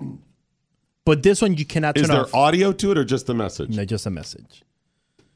Now, I think that's a big fail, and this is how you know that President Trump is not involved in this. Because it doesn't have his name. it name. does not have no. It doesn't have his voice. Think about Right, it. right. Right. I mean, if, if Trump planned this, it would say President Trump alert, Thank you. and it would have his photo, or it would be either a video or him with the little photo with the, like With a thumbs up, Thumbs up. with his little chubby Little- thumb up. By the way, why does he push his thumb forward and up? 'Cause That's how you. That's that's Is- how a president does it. It's That- very oh, that's a presidential. pres- oh, that's a got it, presidential got thumbs it, up, and got it's it. also the white power sign. Um, not the a white power Oh, sign. okay, And Trump's would also have his voice going. Of course. This is a presidential alert. It is the most beautiful presidential alert ever. Come on. Come on. He would do that. Yes, he would. I can't wait for all the memes and jokes this afternoon about it. For sure. I'm this is what I'm doing. I'm gonna be have because you know now you can record your phone, video record whatever happened in your phone. I'm gonna have it up for the whole three minutes. Oh, good deal. Minute before, minute during, a minute after, just in case. I like it. I like it. All right, cool. Sounds good. Uh, get the tweets in. I'm wondering if there's any other thing you can have to do fun with that. Have fun with it. With a presidential alert. Yeah, I don't think so, but I'm hoping people come up with stuff. Yeah. I just want to see everybody that's triggered. Let them do the That's work. what I right. That's Why- what why- is You triggered. don't want to do the work. You want to see people triggered? Maybe you suggest on Twitter hashtag trigger a feminist. We're looking for them. Get them into us now. The Morning Blaze with Doc Thompson. The Blaze Radio Network.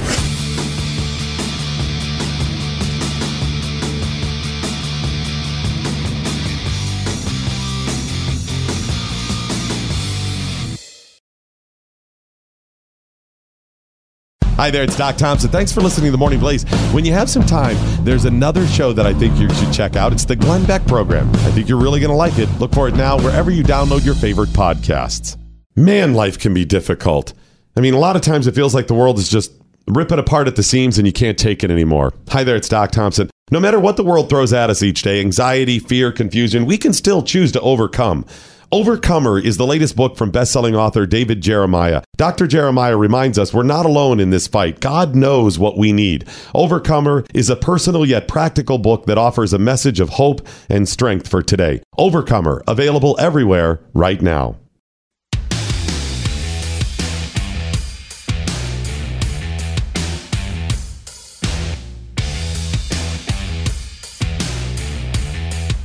The Morning Blaze with Doc Thompson.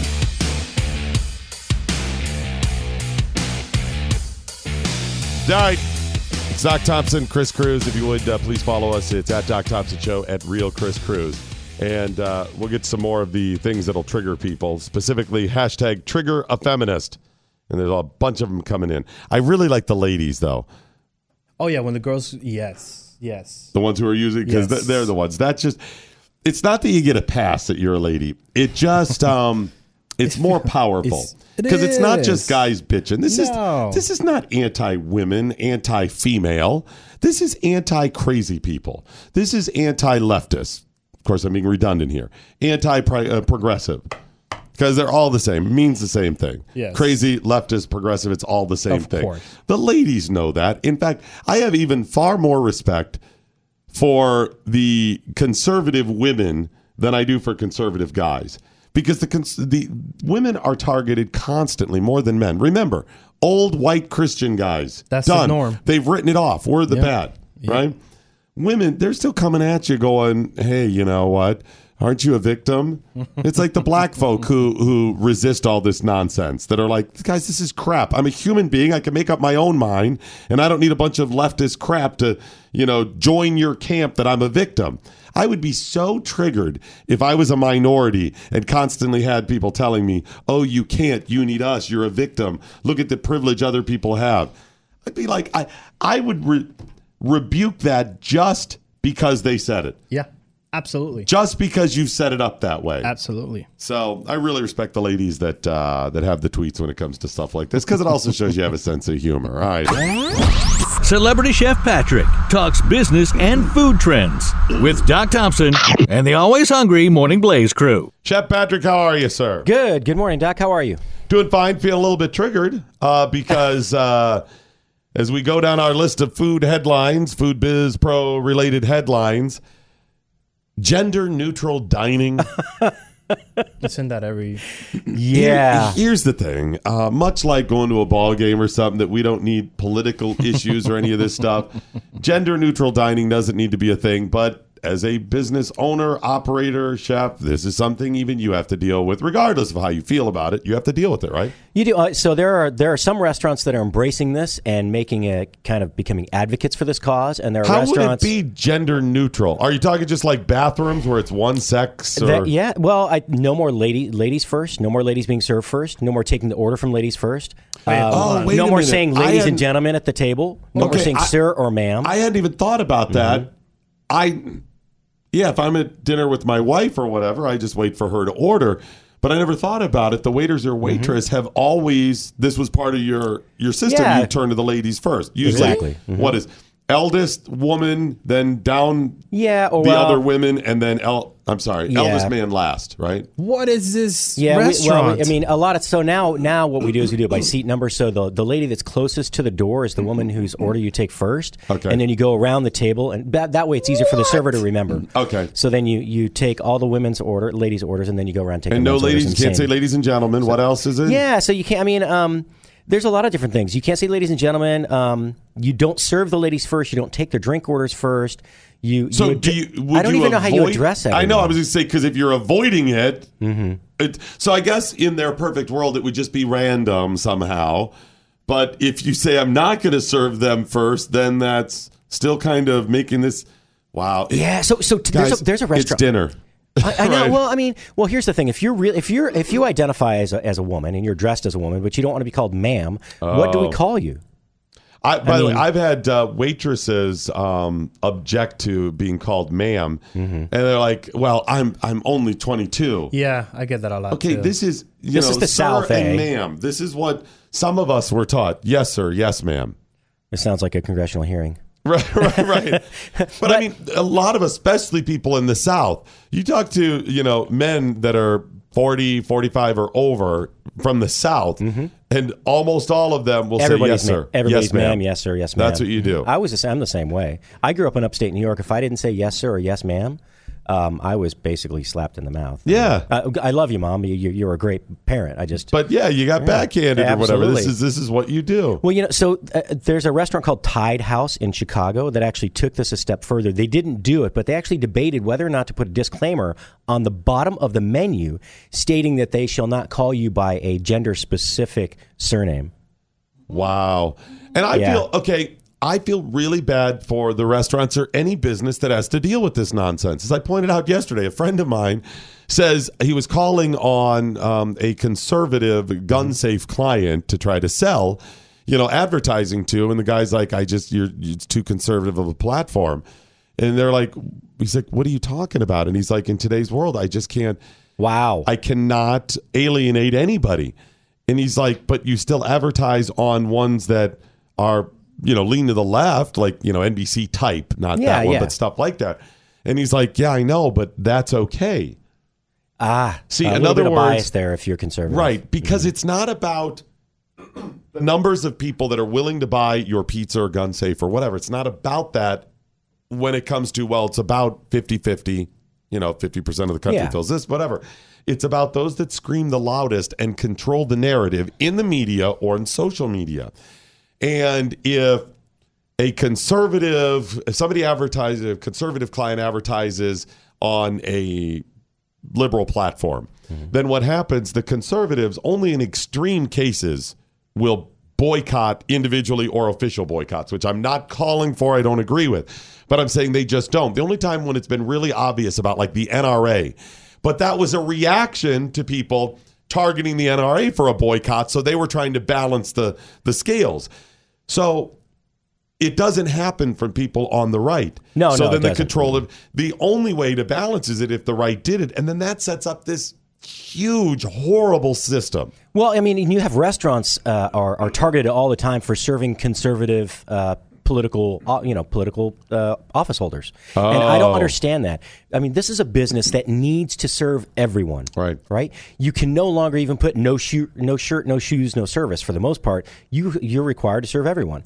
Um, so how do you then if you're supposed to be open to all What genders all do? persuasions how do you not serve them and get away with it yet they're going to boycott you because you served someone who doesn't Right. fit their political mold And, I, don't, and- I don't understand No, you're that. absolutely right. And then there's the other problem of, and maybe not specific to this, Mm-hmm. where we've seen you must do this or you can't do this. Mm-hmm. Well, what about people who identify as dot dot dot? In other Yeah, words, exactly. So then that's all a confusion too.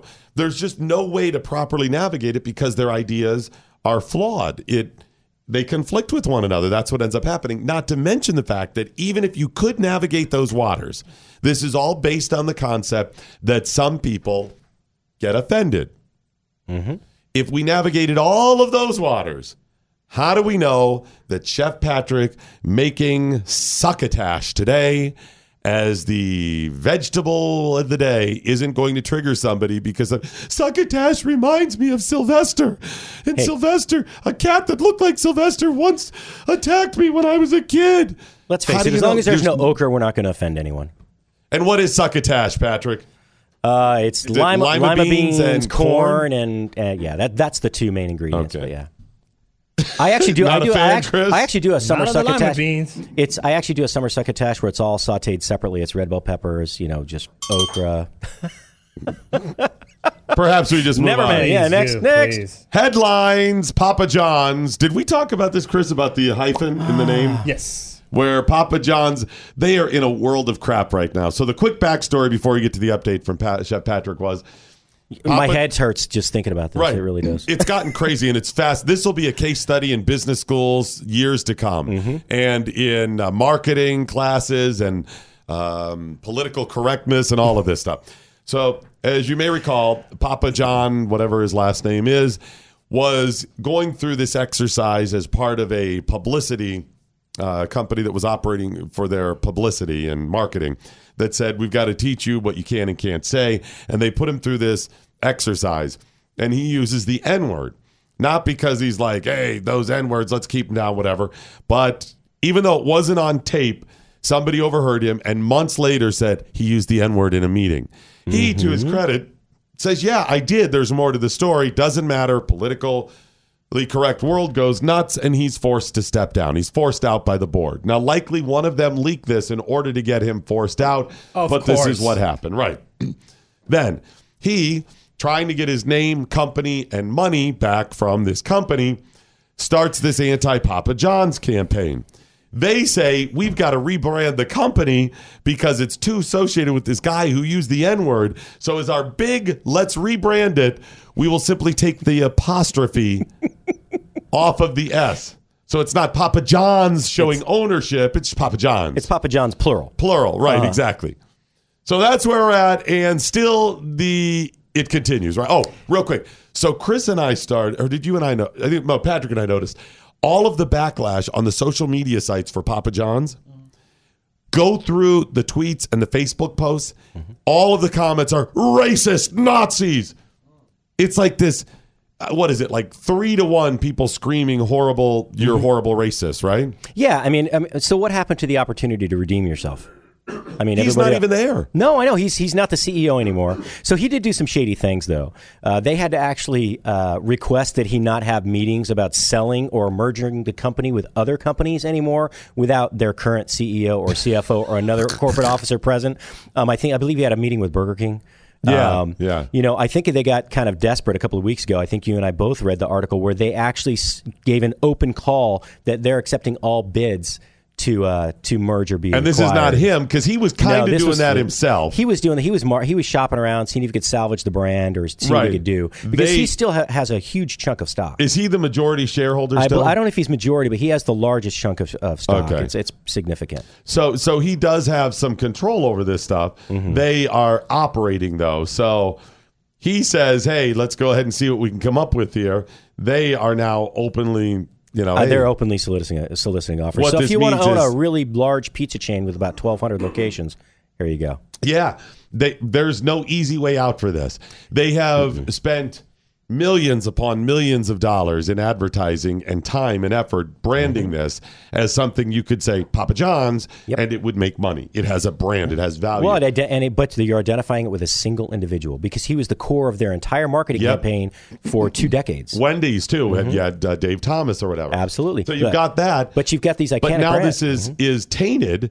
So the the brand, if you keep it because you've built it up and it does still have some marquee value, Mm-hmm. it also brings along racist. Ab- well, I mean, well, this happens whether I don't think it's necessarily the individual that determines that, but when there are cultural changes like Sambo's, we spoke about that. There's Oh, only yeah. one left in the nation.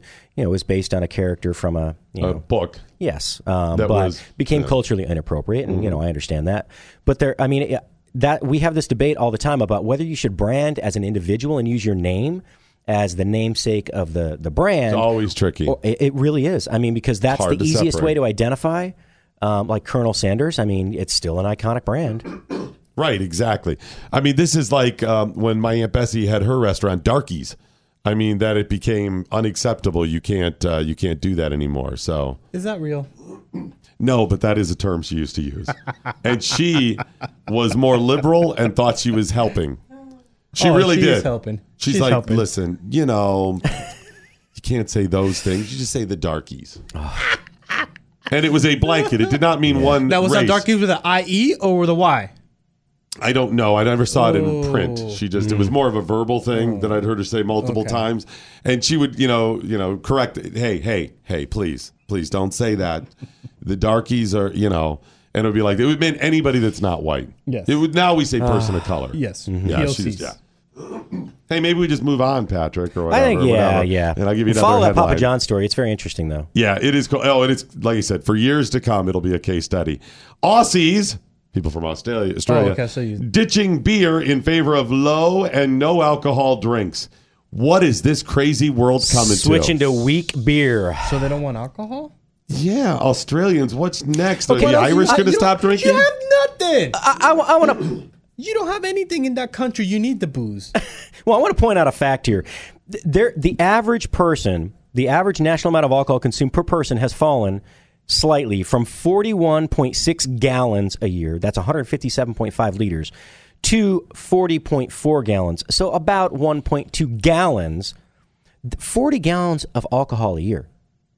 Is that in, Alcoholic in beverage Australia? in Australia? Is that a lot? Is that well? I don't Well, I need- well, I for need a some comparison. people, I mean, I think for people in my industry, probably not. But on average, I mean, that's forty gallons. That's uh, that's a four How gallons. many ounces in a gallon? Uh, 128. Uh, so 40 times 128, that's I can't- 5,120 ounces, right? Mhm. So Uh, divide that divided by two ounces of alcohol Well, if it's divided hard by liquor. 365. Yeah. That's 14 ounces a day Okay, now that makes sense. That's not a lot. That is not of a lot. alcohol. Yeah. Was that all alcohol Now, or was that's that all, spirits? That's alcohol by volume. That's all alcohol. Okay, so. that could even be beer, but Chris, Mhm. that's a beer every day, every single day, or seven beers on a Friday. So okay. But I'd, I'd be curious about spirits because spirits are a little more. If you're telling me a lot of that spirits, I still ooh. feel like that's not a lot. Are you dr- are you drinking the equivalent of seven beers every weekend or more? No. But yeah, Chris isn't a huge drinker anyway, right? No. Well, for me, Are you? I could probably say No. yes to that that question. Did you ever without get to that point? hesitation. Of seven beers? Uh, Yeah. uh, I mean, in school when I was back partying in my Brett Kavanaugh days, I knew oh that my was god, coming. I this is great. You Brett Kavanaugh. That has to be a thing. right, My Brett Kavanaugh days. right. Back in the Brett Kavanaugh days, I was. Uh, I mean, I would go and drink a hell of a lot more than seven on a weekend, but we couldn't always acquire it. I didn't know you And, went um, to a bougie uh, DC prep school. I went to a not so bougie public school in Ashtabula. You would think. Uh, I'm sorry. The bougie is less alcohol. The less bougie is where you get the more alcohol. Right, right. yeah. Well, well, I mean that that it's, it is a beverage trend. Dur- okay, so during Beach Week, yes, Okay. I had Yes. I had a lot of, be- but it wasn't every weekend. Okay. Um, I don't think it was ever up to forty. I mean, Hmm. I wanted it to be forty and more, but you know, and we're talking forty gallons, not Not not, the 40s. not two forties of OE, because uh, I had those once What's in a while wrong with Old too. English, man? No, not that. That's what I'm saying. You get two I- I- forties I of I OE the and a pack of Salem. Yeah, two- Maybe cool. Two six packs of malt duck. I wish I could like chip in because I don't know anything about smokes. So You know, smokes. No. Cool Salem two pack uh, and a you know two forties of OE. All I know is a Marlboro. You're good to go Reds. for the week, man, weekend, man, or at least the night. Yeah, okay. yeah. You get the Colt, Colt malt liquor. Ooh. Colt forty five. That's right, Colt forty five, Yeah, man. Schlitz malt liquor. That's Remember right. the Schlitz malt the Schlitz malt liquor bowl. Yeah, No. Strohs. Uh-huh. Remember Labatt's, Labatt's. Oh yeah, Schaefer. Schaefer. Are these all malt liquors? Well, these are just beers that are gone by the Oh, uh, okay, gone by got the it. wayside. yeah, Schaefer. The only one I know is PBR. That's it. It's still around. yeah, Pabst Blue. Yeah, It's a big college kid drink now. Yes, it is. Yeah. I wonder have, have those all those been replaced with other low end beers? All the ones Probably. we mentioned. Well, Black Label I know is gone from uh, can- the Canadian beer you can buy for like eighty nine cents, like uh, six. Nice. How about Old Nice. Milwaukee? Is that still around? Milwaukee's Uh, best. you know, Old Milwaukee. I think might still be around. I think it is. By the way, uh, Old Milwaukee wasn't just a uh, marketing. Mm-hmm. It was actually beer left around from old Milwaukee. They just found it in old barrels that were there. It's that's uh, It was pretty bad. wasn't wasn't really uh, top shelf. it wasn't very bougie. All right, a little bit more from Chef Patrick Mosier coming up in a minute. If you want to find out uh, more about him, it's at FoodBizPro on the Twitter or foodbizpro.com or his new platform, Spoonie.com. Check it out right now. Speak your mind. 888 900 3393. This is the Morning Blaze with Doc Thompson. Part of Generation Blaze on the Blaze Radio Network.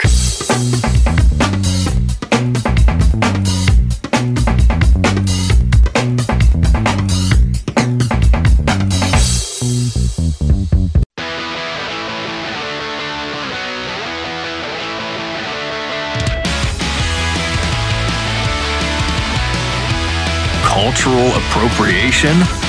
Yes, please. This is the Morning Blaze.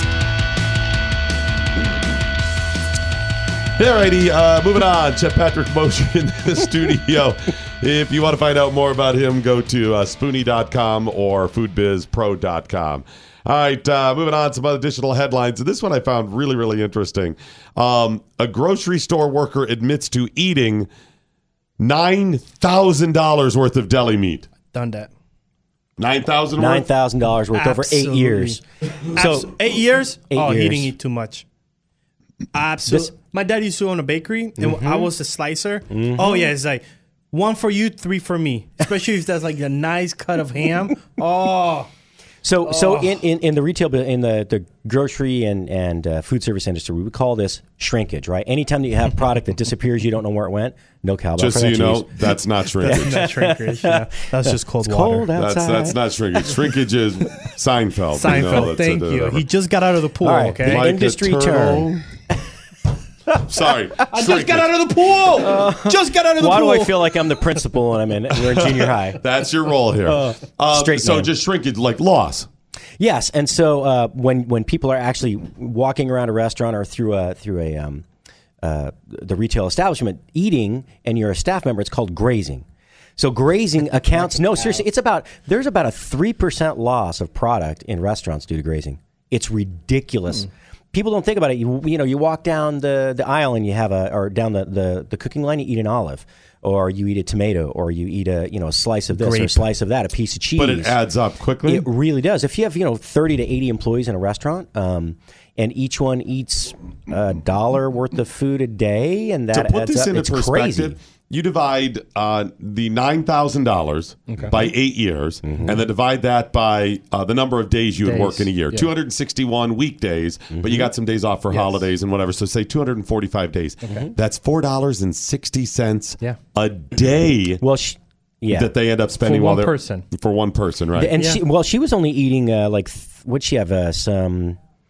She was helping herself to oh deli ham for years and some Yeah. occasionally some salami or something like that. Oh, so was was that She was only eating eating th- that on site though? She was eating three to five slices of ham nearly Yes! every day over eight years. hmm So I don't even. Yeah, I mean, That that's almost five dollars with a ham. I mean, what is what is a pound of decent uh, like uh, ham or it's, or it's, about not cheap. It's like seven, yeah, eight dollars. It's yeah, six, Yeah. eight, six. if you don't get it on yeah. sale, Yeah. and you get something on sale. So she's eating a half a Half. pound of meat every day. Yeah, I mean, think about how big, how large the ham is, right? And then you you get a sli- one my slice ham of that. or the average ham? How large is your ham? big ass ham, big ass canned ham. Remember that? Yeah. Old Dave Letterman back in the Um, days. but yeah, nine thousand. That's That's a lot of money, and you think Now, about eight you're years, Right, that's over thought about $1,000 a year. of everybody. Just a tomato here or whatever. How that can add up. One of the airlines back when they used to serve, you know, food. This Real is like meal? 15 years ago and whatever. one of the uh, CEOs said, and it may have been Continental at the time. They said we are going to remove one cherry tomato off of the salads that we do, and they had like three or four in there. Mm-hmm. They will remove one of them, and that one cherry tomato off of the salads added up to over six figures a year. It's crazy. It was like one hundred and fifty thousand dollars a year. Yep. I so know now that. you pull off one slice of cucumber, you get one instead Uh, of two. by the way, if you go to McDonald's, they say you're supposed to get three slices of bacon on your sandwiches. Not if you go to uh, I to don't say which Orlando. one. Don't say which ones. You go half of one. There you go. You got three of them right there, baby. Three of them. Three of them. Make that one slice. Hey, Would get you- the big slice. Oh, would you like six of them? Snap, Oh. snap, snap. hey, how many slices do you want? Ten? Oh, crunch, crunch. here There we you go. That's right. You've got thousands of little slices. Chop, chop, chop, chop, chop, chop. One bacon could go a long way. Trust me. You need a food consultant? Contact uh, Chef Patrick Mosier at foodbizpro.com or spoonies.com. Thanks, guys. The Morning Blaze with Doc Thompson. Part of the next generation of talk radio. This is the Blaze Radio Network.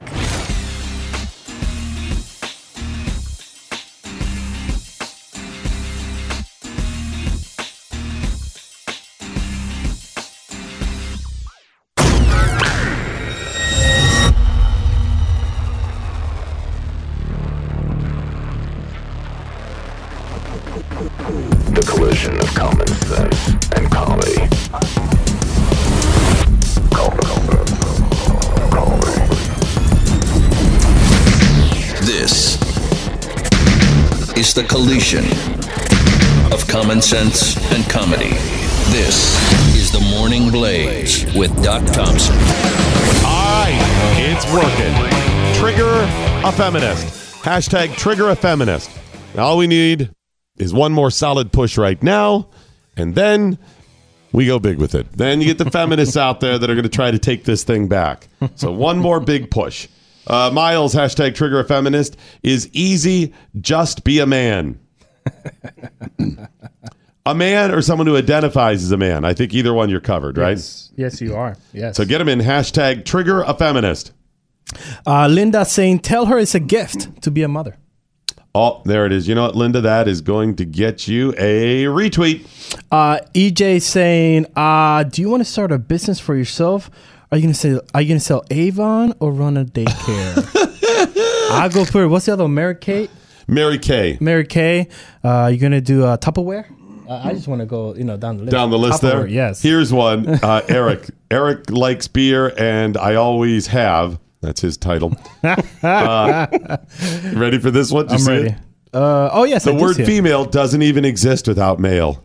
Ooh. Oh my gosh. Oh, the fact that this hashtag is trending should do the trick. I'm a sit back and enjoy the show. Is it, Chris? Can we see if it's trending yet? Uh, not yet. It is not yet. It's close. It's close. It's close. Uh, Jack's backhole saying, "Shh, quiet. I'm watching a strong male figure beat the villain in this movie. Are my sandwiches done? Are my sandwiches done? Trigger a female from uh, Keith Silver, Sliver, Keith Sliver, looking at your cable bill and saying, Those bastards are raping me. raping you. You don't know what rape is. Halibut ninety six saying hashtag trigger a feminist. Twenty bucks him us downtown. How about this? This I'm just spitballing. Well, nicely done. I mean, this is just uh, spitballing here off the top of my head. How about something like, you know, that Brett Kavanaugh's a good looking man? Ooh. Or any woman would be proud, should be consider herself lucky to be with Brett Kavanaugh. Oh, Something like that. yes. I like that. I like that. I think we're on to something there. Hmm. Uh, oh, Massachusetts redneck Yeah. saying, watch them change a flat tire. take one on a date and offer to pay for the most expensive hay she can eat.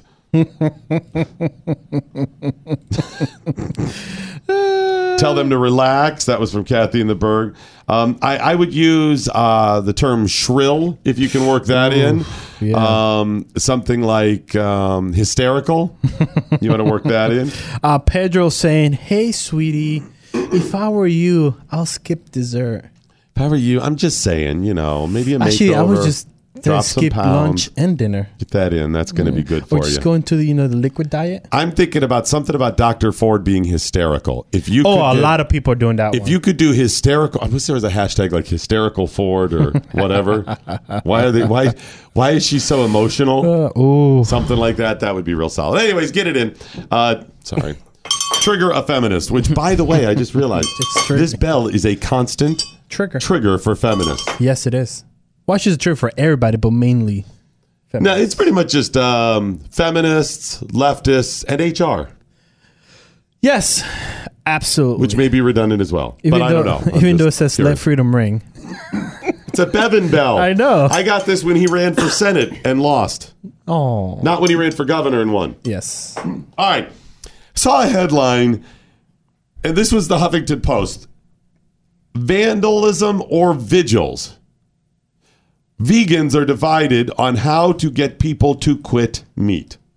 Think about this a minute. So listen what the, this, the whole mm-hmm. premise of this. Mm-hmm. Vandalism or vigils, vegans are divided over how to get people to quit meat. Okay. Now, I was fascinated that this is a discussion they're having, first of all.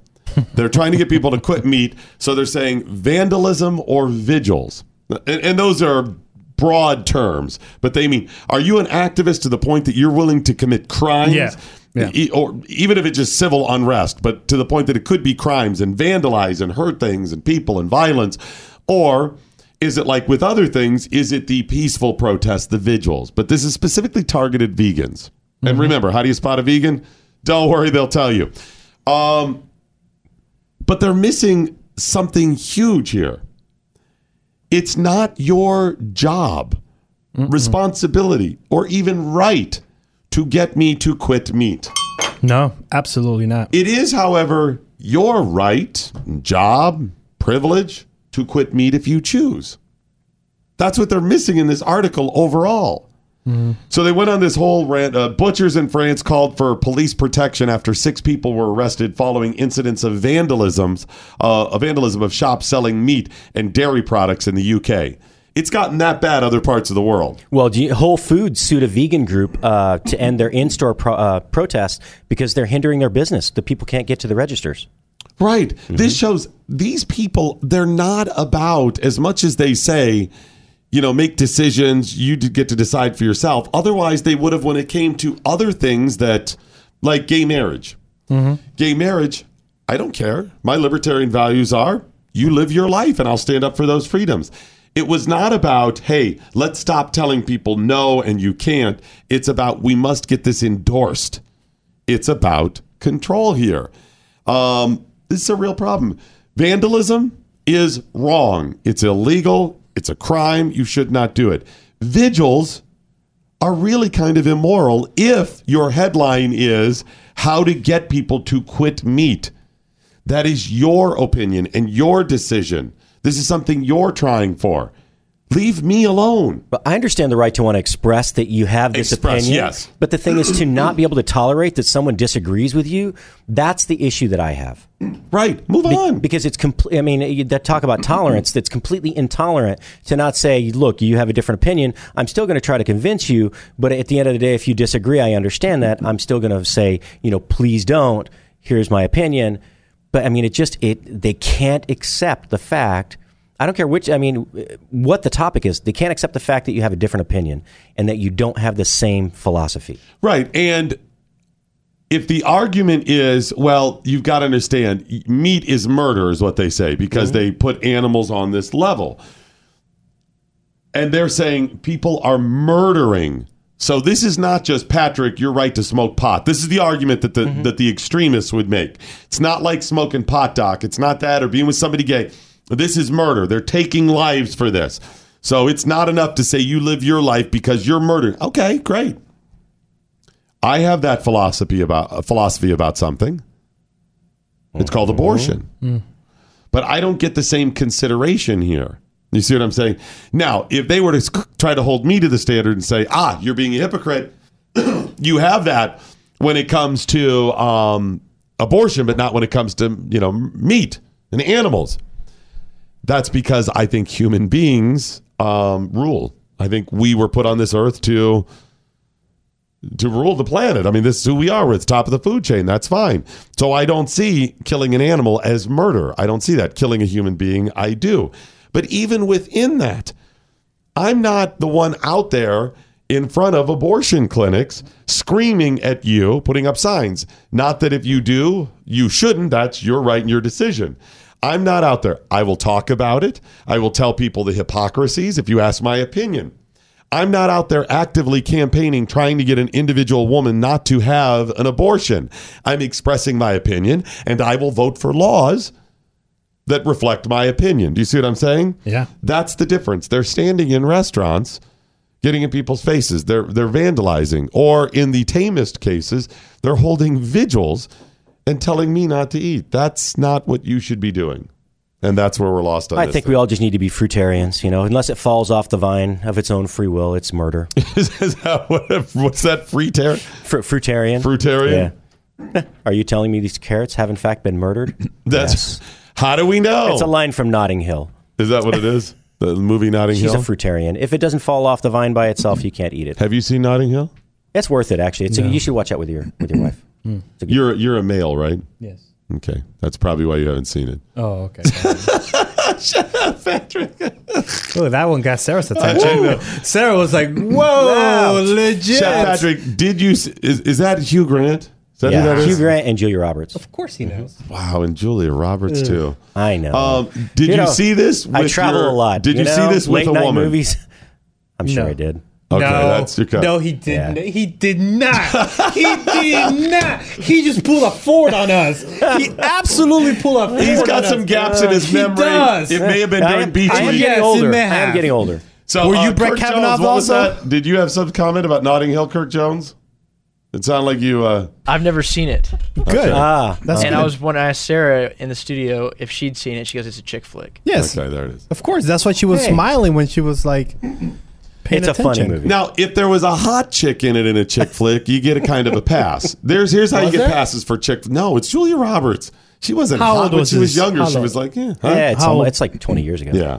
She must have been. See, you I personally never thought she was hot. She was Trust like, me, mm, we don't. Me and you never align up. That's ourselves. not true. That is completely one hundred No, percent. we have had chicks that we've agreed with are hot until you start busting out Meghan McCain and Well, stuff. of course she's hot. Just leave her. just Oh, leave that's her so alone. disturbing. Like I just get that. Like when you go down a big hill real quick in the car, that my That's a good stomach feeling. drop. That is a good feeling. Yeah, and you also like Meghan McCain. Yes. Oh, that's not good at all. It's like a ride that spins and just keep going or whatever. Yeah, Julie Roberts. Those are your passes for movies. If you are uh, because of your relationship required to go to the movie, Oh, got it, got it, got it. Yes. hey, yes. she picks, I pick, whatever, uh, or you go because of the relationship and you're trying to make up for something you did wrong. you know, I'm but- sure that was the case. Okay, so Yeah. all doghouse stuff, number one, Mm-hmm, um, or if there's hot chicks in it, Mm. right? Like, like, bring it on, Oh, right? Elijah Deuce Coup, whatever. was that American Girl? Is, is that a movie? I don't know that one. I know. And then who's the uh, who's American the- Sweetheart. Who's a black chick in uh, Yes, in in Bring It On? Yes, yes, yes. What her name is? She's kinda Yes. cute. They were cute in there. Yes, so. they were. Now, there may be some sort of addendum, like captive audience addendum to seeing chick flicks too. And that is. Um, let's say you're at, uh, I'm just spitballing here. You're over the house, somebody's house for Thanksgiving. There's Thanksgiving. no route to avoidance, basically. You're stuck. Right. You're, you're stuck Oh, in got a it, house got it, where it. somebody else is Yeah, like your daughter's got a sleepover. And there's 15 girls watching this movie. You're in the kitchen, kitchen cooking and making popcorn. and you're all and- right. And yeah. you're, yeah, exactly. So something like that, I'll give yeah, you. you look trapped over your on a shoulder and plane. catch a couple scenes. That's okay. So there you go. All right. Uh, police in Georgia are on the lookout for the hotel breakfast bandit. Oh, did you see that? Yeah. Oh, this is. This, is, is a me. guy who was sneaking in This to is the me. little. Uh, this, this is the the hotels, right, where you Yes. get the free Yes. free breakfast, The continental breakfast, the continental yeah. breakfast, and he's just going in there and eating. Come on, tell me you have not thought about that. I And have thought about done it. this every single time I've gotten the free breakfast. What do you mean, not thought about it? Dun dun dun. uh, well, two things. This number one. So the, first of all, the guy's been going. This is Dalton, Georgia, going into the place. Um, they report he's a Caucasian male with a thick, dark beard and wearing a ball cap. He waltzed into a Holiday Inn Express without checking in the morning on the waltzed. 25th of August. Uh, they said he began freeloading spree with a stop at the breakfast bar. Well, duh. Uh, they said it's unclear whether he indulged in waffles, breakfast sausage, instant uh, scrambled eggs, or what specifically. However, but he did. They know he took breakfast there. something. He did. You just don't know why he took. He struck the next day at the Quality Inn next door. This time he snuck into a hotel room that was being cleaned and then uh, uh, stuck around, they said, for over an hour. Oh, that's He returned good. the No. following day and uh, ate breakfast again. So this has been going on. So, he's doing a little bit So, more there. Did, did you catch the one phrase in there, the instant scrambled eggs? Yeah. Yeah. Yeah, that was the thing that stood out to me. No, I, The I'll- fact that they said that specifically. Right. Well, and I was at a hotel recently with one of the free breakfasts, and they had the. What are you doing? Instant scrambled eggs, guys. Scrambled No. eggs are not hard, and those No, they're instant not. ones are horrible. And you They just taste buy them in the grainy. container now. You don't have to. They're you already have to mixed. Just crack 'em pour it in, sh- and they're yeah. great. Yes. Jeez, how hard is this? It is not very difficult. They've difficult. got machines that make their own pancakes, Pancakes. for you, and you Mhm. can't use regular Come on. eggs. They're awesome. Come on. Jeez. No, no, that is that is a topic. Am I right? there. If you have a machine that can make you pancakes, you cannot get a stupid real egg. A real egg. That's A what I'm real, saying. that's what I'm asking. A real egg. I don't know why this Absolutely is difficult. They're going to trust us to make waffles, but their employees not to make scrambled eggs. Thank you. Just saying. That's Like you another said- one. That's a good mhm. one. You're too. right. They do have the containers of, of eggs that are already even mixed, and you pour mm-hmm. them in there. Yeah. like the eggs beater, the whole one, and it's it. You pour, add heat. That's all you have to do. Add heat Yep. and mix them up a little bit. Anyway, so the guys go in in time to time. Now, Chris, to your point, yes, I have thought about this every single time I've had one of these free breakfasts that comes with the hotel, Yeah. and I think the door's right there. So Yeah. walk in, and they're not paying attention. No, they're not. stuff. So if I was homeless or just really hungry and cheap, Mm-hmm. Why not just pop in? Absolutely. I will admit to going to a meeting at a hotel where there was a continental breakfast, and the guest that I was meeting was staying there. We were doing a little interview, and I ate. That's a I pass. have. I have done that, and That's I'll tell a you pass. why. I was I'd give If, that a see now, see if I'm on the other side of that as the chef or the owner of the hotel, I'd be pissed. But I didn't think about it at the time. I just ate. Here's why I think you get a little into a gray area there. That is a gray area, I think. You let's say you're meeting somebody, and I've met like my parents or other people or mom staying at a Yeah, hotel or me something like too. this, and you have Yep. breakfast with them. Here's the pass. I would have been legally allowed to stay in that hotel room that night with her. Absolutely. Mm-hmm. Absolutely. And I know that is a gray area. I'm admitting that. And you may say, Doc, this is just gray and you're wrong in this. And I'll give you that. I'm, I'm admitting it freely that that was my justification for it. Um, if I wouldn't have been able to stay, then there's my line in the sand.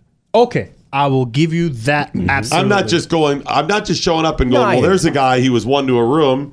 He could have I had could- me he over. could have me over, yeah. This is somebody, I was an invited guest of one of their one of their Yeah. customers. Absolutely And we had agreed. breakfast. There it is. Especially if that person that stayed there did not eat. Yeah, a lot of times He's been it- sitting there for, you know, he, he's, he or she's been staying there for like a weekend. Them not eating at all. Come on, you got to make it even now. Now, which is worse, the person that shows up like that as a guest of somebody staying Okay. there, and uh, you happen to have you know a little bit of Yeah. breakfast there, or the person who's staying there saying, "And I'm going to take these 17 yogurts and 14 cartons of milk." All back to the room and pack them. Mhm. And, That's and, worse. And three bananas for the road trip. That's or, or that's our lunch and dinner today. That's we'll our come lunch. back for the free Right. breakfast tomorrow morning. Yes, that is that is Mm-hmm. much worse. Which my mom is guilty of. So I knew you were speaking from I'm experience. com- I absolutely it was. I was like, either Bring me he four did more this, yogurts when you go down there. you already have three. How much yogurt are you going to have? I want them for later in the car. in the car, the drive back, In the car. drive by. The way, uh, on the road yogurt is delicious. Yogurt Road? Road yogurt? See, I didn't want to say it like that. So I may have a friend whose name may be Matt. Because it's Matt. Because it is Matt, who uh, would travel um, to like DC or Mm-hmm. up to New York or whatever.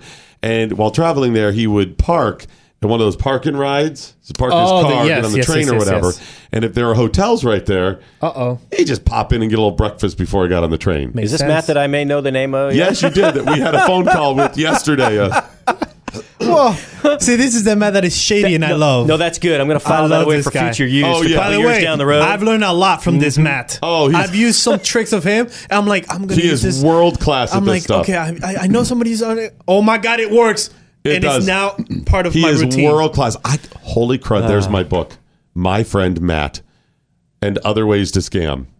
Yeah, it's a how-to Some- book. It's a how-to book. How-to for he would- dummies. he would tell me, and he just he gets right. On, oh, he would park. It's a in the- how-to for the novice I forgot. He would park in their hotel too.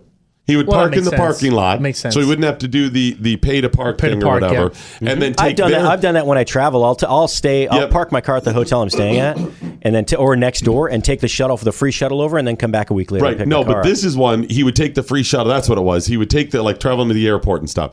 He would park in the hotel, take their free shuttle, but not be staying in the room. And if you're only there a day or so, they're not paying attention Mm-hmm. They're not anyway. paying attention, and he would get the free breakfast. So he parks in there, goes in and gets a little free breakfast, and he goes. And if you have a jacket on and a tie, they're not saying anything to you. Nah. No, absolutely. Meanwhile, the guy who's actually staying there, that's wearing a hoodie, Yes. up against the gold wall, slime bag, and Matt's like, You took three pieces of bacon. You can only have Right, two. exactly. Right there. Matt's like, uh, pardon me, I'm trying to get breakfast here in my jacket. breakfast. Yes. You almost spilled my coffee, But that's the sir. thing too. Matt dresses up very nice, does. so nobody's going to question him. don't, exactly. Absolutely not. He's always dressed up to like a gala every time I see Every him. time I see him. So he will not get questioned. Yeah, let me Plus get a break white. in here. Back in a bit with more on this, The Morning Blaze. This is the Morning Blaze with Doc Thompson. Only on the Blaze Radio Network.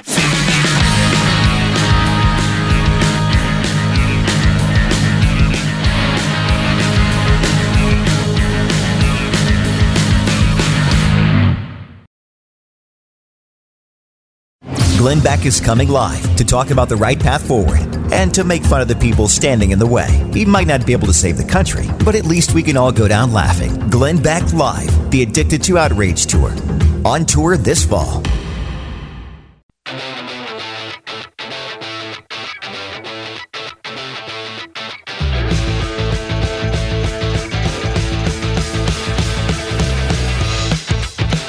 The Morning Blaze with Doc Thompson. All right, I've got my book. Oh yeah, that's a good book. That's it. He's, uh, he's all about the scams. I get the tweets in with the hashtag what I learned today. I got to remind you about Patriot Mobile's awesome deals. Patriot Mobile always has great deals for you. Patriot Mobile, as you know, is a company that's out there fighting for your rights and candidates and things you believe in each and every day. This is who they are. This is what they do. They're an awesome company filled with good people, great customer service, and unprecedented nationwide coverage. I say that because the coverage gets better every day. Every day, these cell phone companies all work on better coverage. Yes. Same bottom share towers and stuff like this. They and it all just gets better and better. The worst coverage today is far better than the best coverage 10 years ago or whatever. It's not even Absolutely. close. So they're always getting better. Plus, Patriot Mobile has amazing coverage to begin with. So you've got a great company that's providing you the service that you're looking for, that's doing your bidding when it comes to your conservative libertarian values.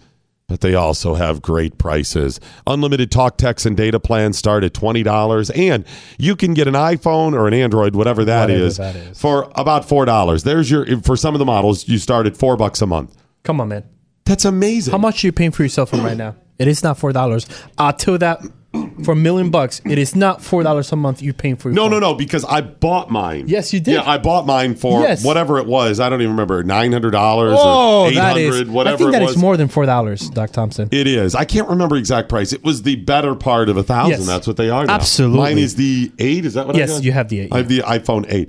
So yeah. So, but you, if you already have a phone that you already bought, could bring like it me, over. Stupidly, you could bring it over to Patriot Mobile. That's what a lot of people do. You just take your phone right over there, and of course, you can keep your number your and all that stuff now too. PatriotMobile.com slash doc is the web address. PatriotMobile.com slash doc. Go there today. Or, of course, you can call 800 A Patriot. Now, here's the best time to do it. You're trapped in your car anyways on your way to work. Just dial them up, baby. 800 A Patriot. How long's your commute? I think the average commute in America is 21 minutes. Absolutely. Um, this is going to take you about 10. It literally took us. It took me ten. It took you less because you already had it all set. I like like Yep. a stupid. Did not follow the rules. You follow the rules. I think yours was like eight minutes. It's we fast. timed it. It's fast. Mine was ten minutes because I did not know my stupid IMDb number for my SIM card. Right. That was it. But that's with the SIM card times Yes, too, which you don't have to worry about now. But they'll walk through the whole thing and make it easy. Uh, your commute's 20 minutes, half hour, you're going to be covered. Get in the car, dial them up today, 800 A Patriot.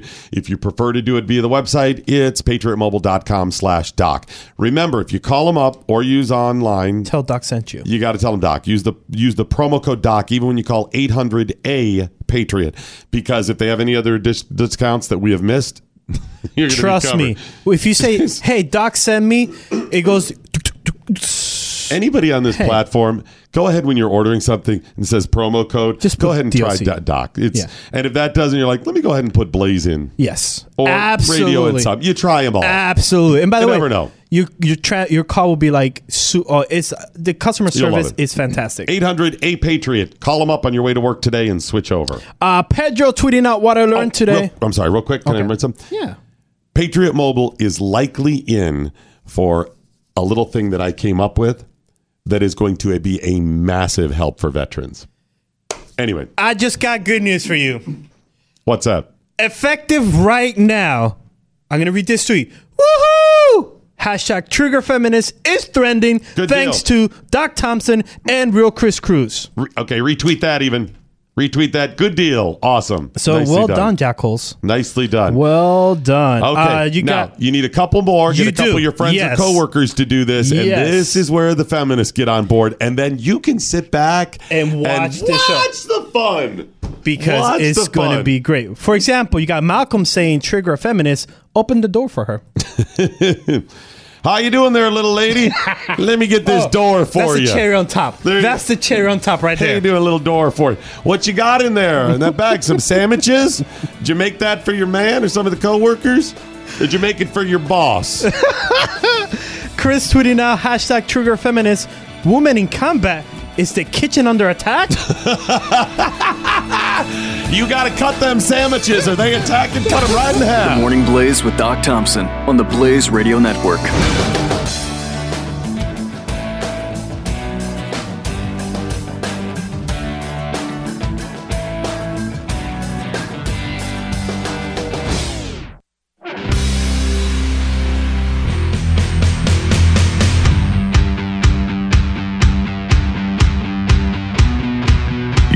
Doc Thompson does hold a record for something the most career firings in a lifetime.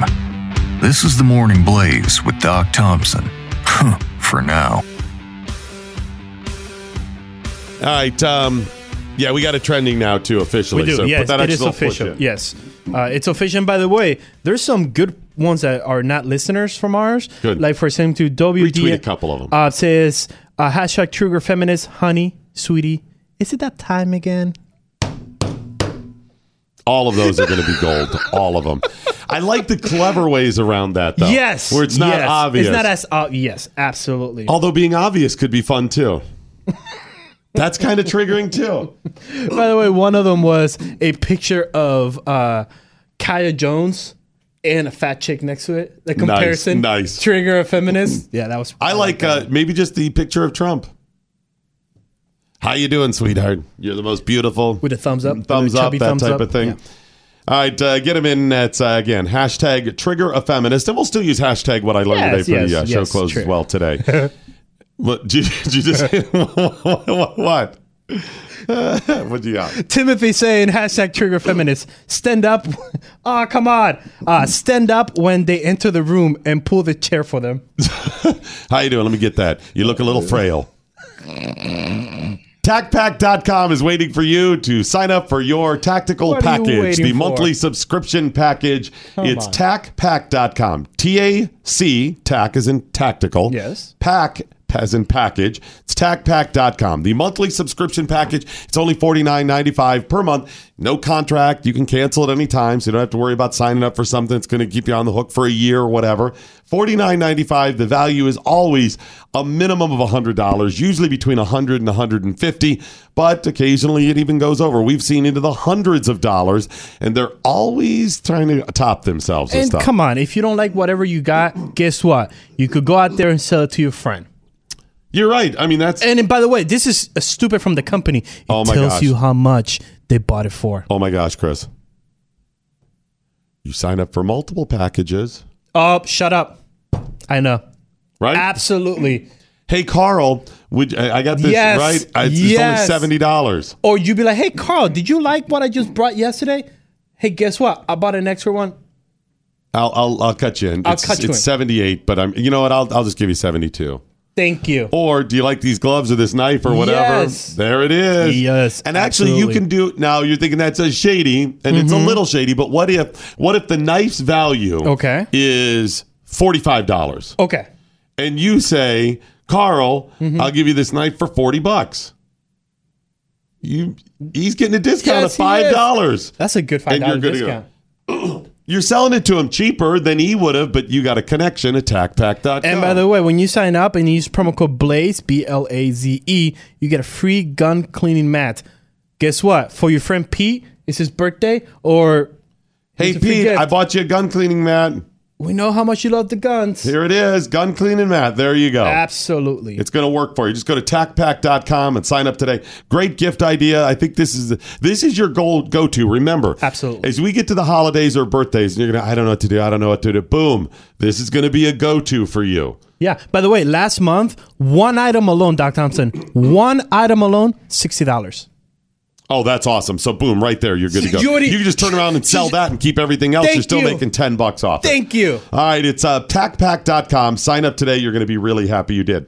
I keep getting mixed messages on the opioid crisis. Me too. I think me, you, and Jeffy had this conversation. We, don't know what to believe. We have to get a handle on what's going on. Clearly, there is a problem somewhere. yes. Clearly, this has always been a bit of a problem with drugs and illegal drugs. The difference that I've seen over the last 20, 25 years, when I go back to my uh, beach week days of Brett Kavanaugh, My Brett Kavanaugh years. I didn't see people doing a lot of hard drugs. People smoked a lot of pot. They drank a lot. Occasionally, I'd see them selling a pill or two. I didn't know what it was, and it was you know Yeah. maybe a speeder or something, Yes. and that was pretty much it. Obviously, Quaaludes just prior to my generation were a thing.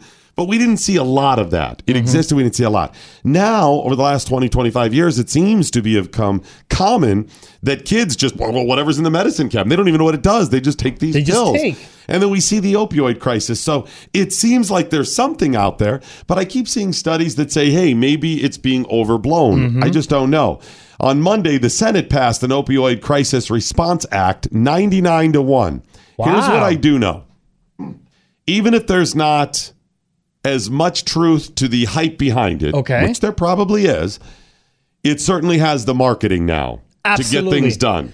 Absolutely. Because if the Senate signs it 99 to 1, you're in really good shape. Absolutely, especially Trump has been talking about it. Mm-hmm. Um, it- it- there's been stories, many stores. I think I sent you one, but one of the stories that like freaked me out was out of Clay County in Tennessee. Doc Thompson, a pharmacist around there, they were they bought so much drugs that it could provide 270 pain pills for every man, woman, and child, child. living in that county. Okay, that's telling me there's a huge problem. Let's bring in Dave Chase, co founder of Health Rosetta. Hey, Dave, how are you?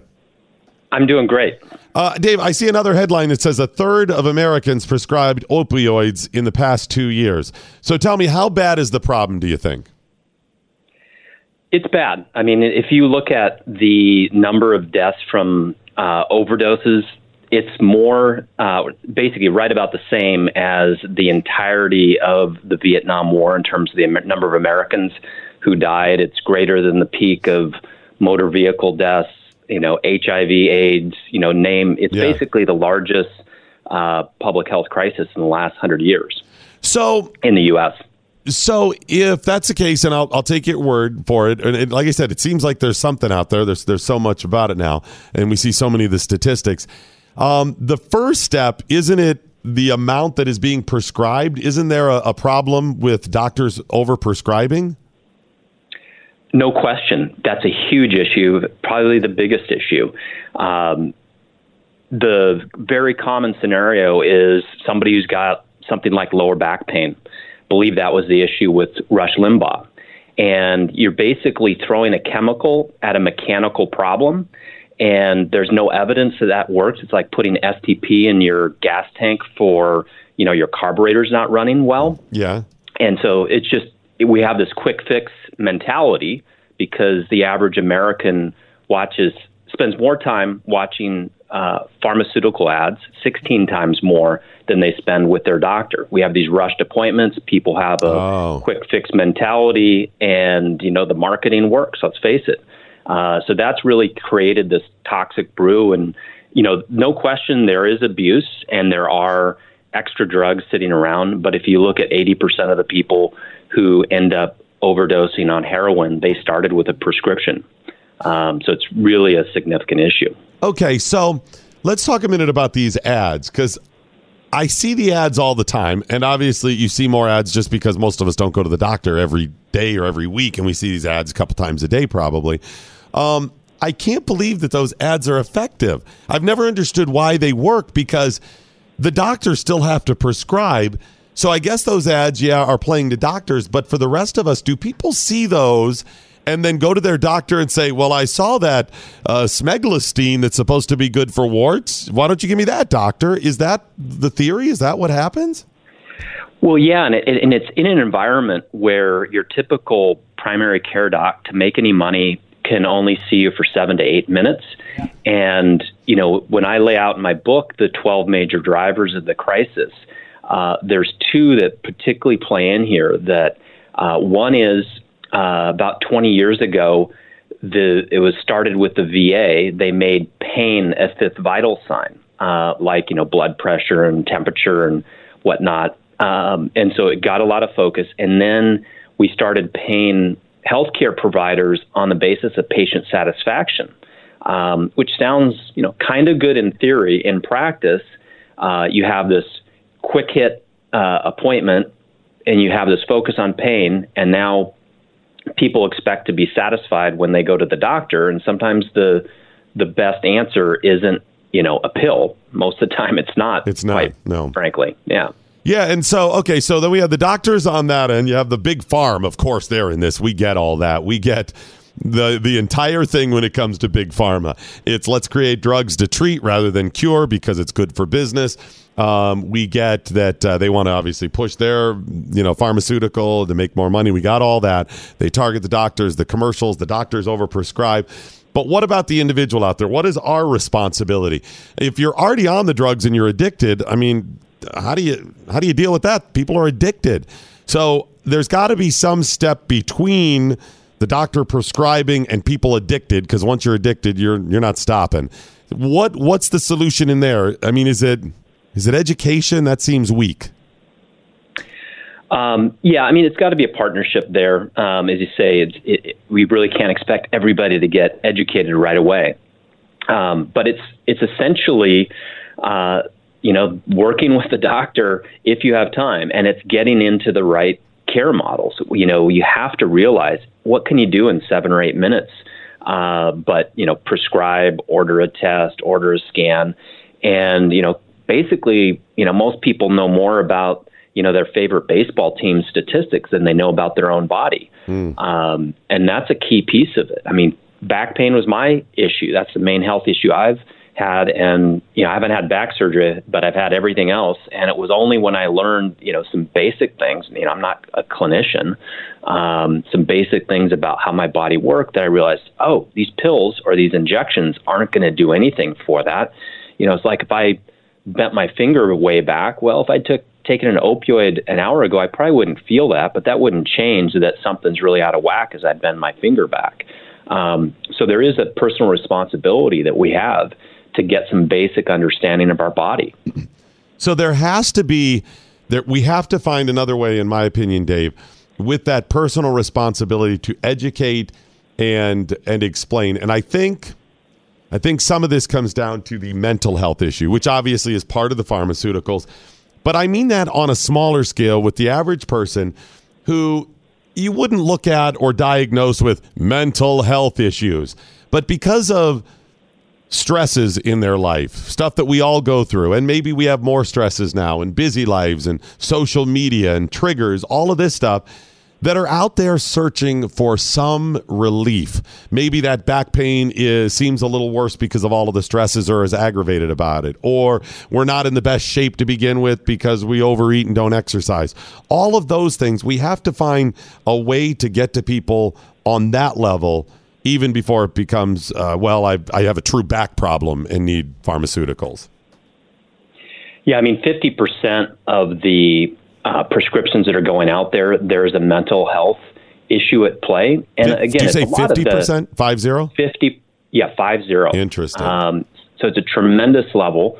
And you know we're in a situation i talk you know in my book about the fact that you have a huge chunk of the american population who are functionally uninsured where yes they technically have insurance but when your life savings are less than your deductible you effectively don't have insurance and that's what's really ramped up you know over the last 10 years certainly 20 years against the backdrop of 20 years of wage stagnation or decline for the working and middle class. By the way, that's one definition of a economic depression uh, is you know two or more years of income de- decline or stagnation. So you can imagine how stressful it is when you're a bad stub toe away from financial ruin.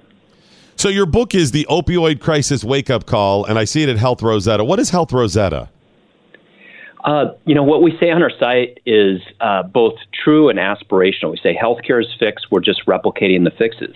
And, you know, fixing healthcare, understanding healthcare is sort of like Egypt, you know, trying to understand Egyptian hieroglyphics. You know, and the Rosetta Stone decoded that. So these are the people who've already cracked the code and you know writ large uh, but you look at the opioid issue one of the case studies i have in the book is on rosen hotels has the best benefits package in the entire country are spending half of what a typical company has and oh by the way the rate of opioid prescriptions are uh, one sixth of the typical employer so that's really what has to be done is to get at the root cause of this issue and do things like rebuild primary care to get it right. At the risk of sounding like um, you know some sort of hippie that's living on a commune or something out there, uh, alternative medicines. I think we have barely scratched the surface on things that could that could help people. Um, and there's we, we had a guy in yesterday talking about light therapy, whether it's light therapy or um, um, what are the the oxygen chambers or any of that stuff. I mean, those are those are real. Those help people, right? Well, some do, you know, and and let's face it, the placebo effect is real and Ah. it works too. Mm. Um, I mean, there's a 20% positive impact on the placebo effect. And it's like, fine, let's embrace that. Um, but there's some things that might be called alternative, but aren't medicine. Uh, you know, myself, you know, some people would call what I do daily now yoga. I call it stretching, you know, but whatever you want to call that and, and core work, uh, that is substantial. You know, to my issue was I found that, you know, there's basically one layer of my bus- muscles in my back because I was sitting a lot working, but, you know, effectively was going to sleep. And so you need to kind of wake it up. You know, I've got this lacrosse ball that I kind of, you know, massage into my back and do some strengthening things. And that $3 lacrosse ball did more than any spinal injection, any pill, you name it. So I don't know if you want to call that alternative, but it's it's alternative to what you typically get when you get to the doctor. Uh, but if you get to a good PT, you'll get that kind of stuff. So, what about the drugs that are meant to help people get off of opioids? Because there's even drugs for that. Yeah, there are, and you know, you know, I think we have to continually watch what's going on. But it's it's the gold standard right now. If you want to wean somebody off of opioids, um, because the withdrawal is so wicked, um, there's they call it medication assisted treatment, and you know, like there's a county in California that went from the highest rate of opioid overdoses in the state, four times the average. They're now at literally zero opioid overdose deaths two years running. And there was three things they did, and one of the three things was um, giving these people these medications allowed them to wean off um, because a lot of these overdoses happen um, when people are going into withdrawal and they will just grab anything. And now there's easily available heroin and fentanyl on the streets, and that stuff is wicked, you know, in terms of its potential to kill you. Um, and so, you know, this is a way of, of avoiding that, and that's what a lot of people are doing to to kind of get off of the the addiction to the opioids. Hey, Dave, I really appreciate your insight. Um, we'll tweet out a link to healthrosetta.org. And of course, your book is featured there The Opioid Crisis Wake Up Call Healthcare is Stealing the American Dream. Here's how we take it back. Um, I'll put that up so people can find it. But thank you so much, sir. I really appreciate being on your show. Thanks so much. All right, Dave. Thanks so much.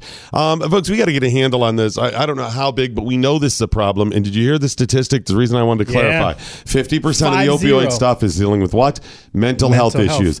People say, well, Reagan shut down a bunch of the whatever. I don't know if it was Reagan's fault or if that contributed to it when he took money away from health clinics.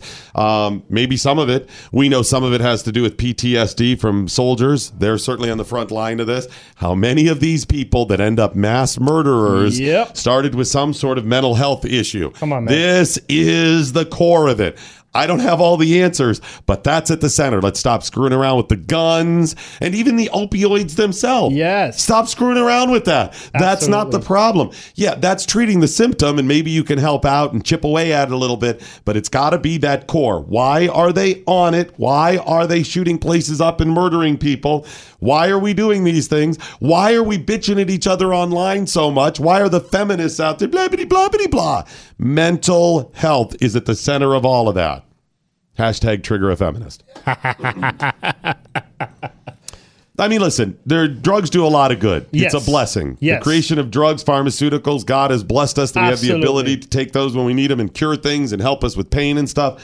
But if you can do things without them, why would you? right? If there's another method. And that's kind of the idea behind Riduzone, too, where you're losing weight. It's not a drug. You have to worry about a drug. This is something that is natural in your body. You already have it. It's already there. It already affects your appetite and the way you live. It's in foods like the Mediterranean diet, uh, olive oil, and such. It's called OEA, and you can look it up. But the bottom line is, in concentrated amounts, they discovered after a bunch of research that it makes you feel fuller. It gives you that full effect. And then it also boosts your metabolism. Either one of those would be good. You'd say, hey, cool, I'll try this stuff. But the one two punch, you're, you're going to be eating less and you're going to be burning more. Done. The one two punch of weight loss. It's waiting for you and it's not a drug. Just go to riduzone.com. R I D U zone.com. Riduzone.com. You'll lose weight. You'll lose weight like a lot of people we know. People swear by it. As Yeah. soon as they try it, you're going to become an evangelist for it. Yes, you will. You're going to start going to parties. You're like, oh, you got to try Riduzone. It's awesome. If you haven't tried it, try it now before we get into the holidays. It's going to help you lose a couple of pounds before the holidays, and you're going to eat less during the holidays. Riduzone.com. You're waking up to the Morning Blaze with Doc Thompson, part of Generation Blaze, only on the Blaze Radio Network.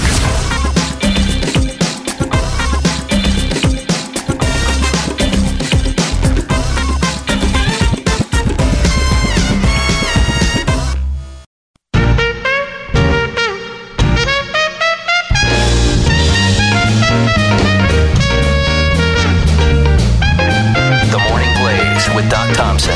Alrighty, that is it, ladies and gentlemen. The end of the morning blaze. But before we go, as always, let's find out. We learned today. We learned feminists supporting other feminists is the equivalent of hot and ready telling you that AT and T is great. Think about that. Hashtag trigger a feminist.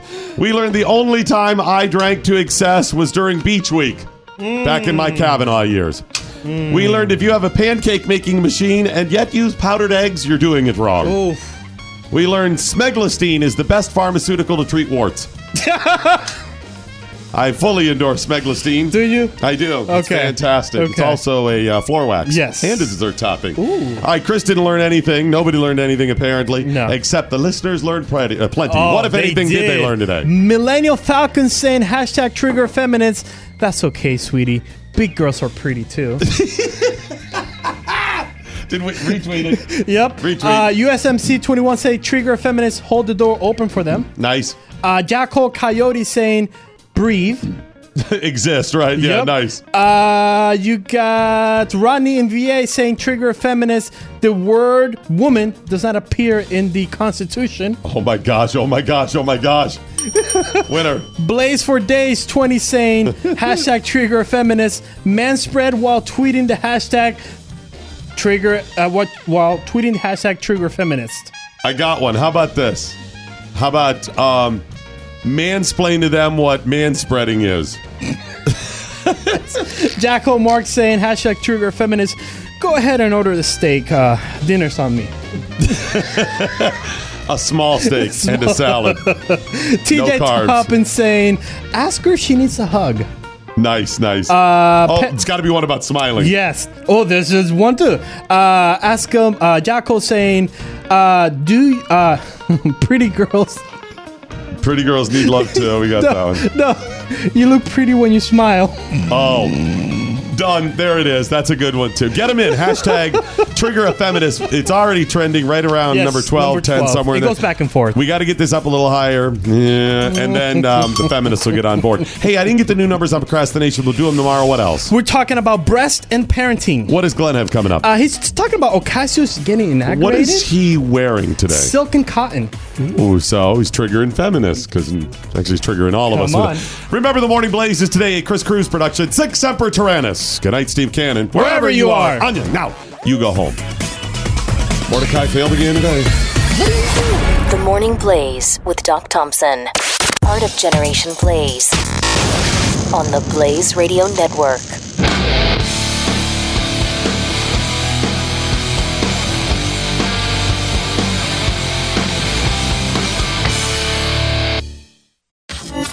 Knowledge is power.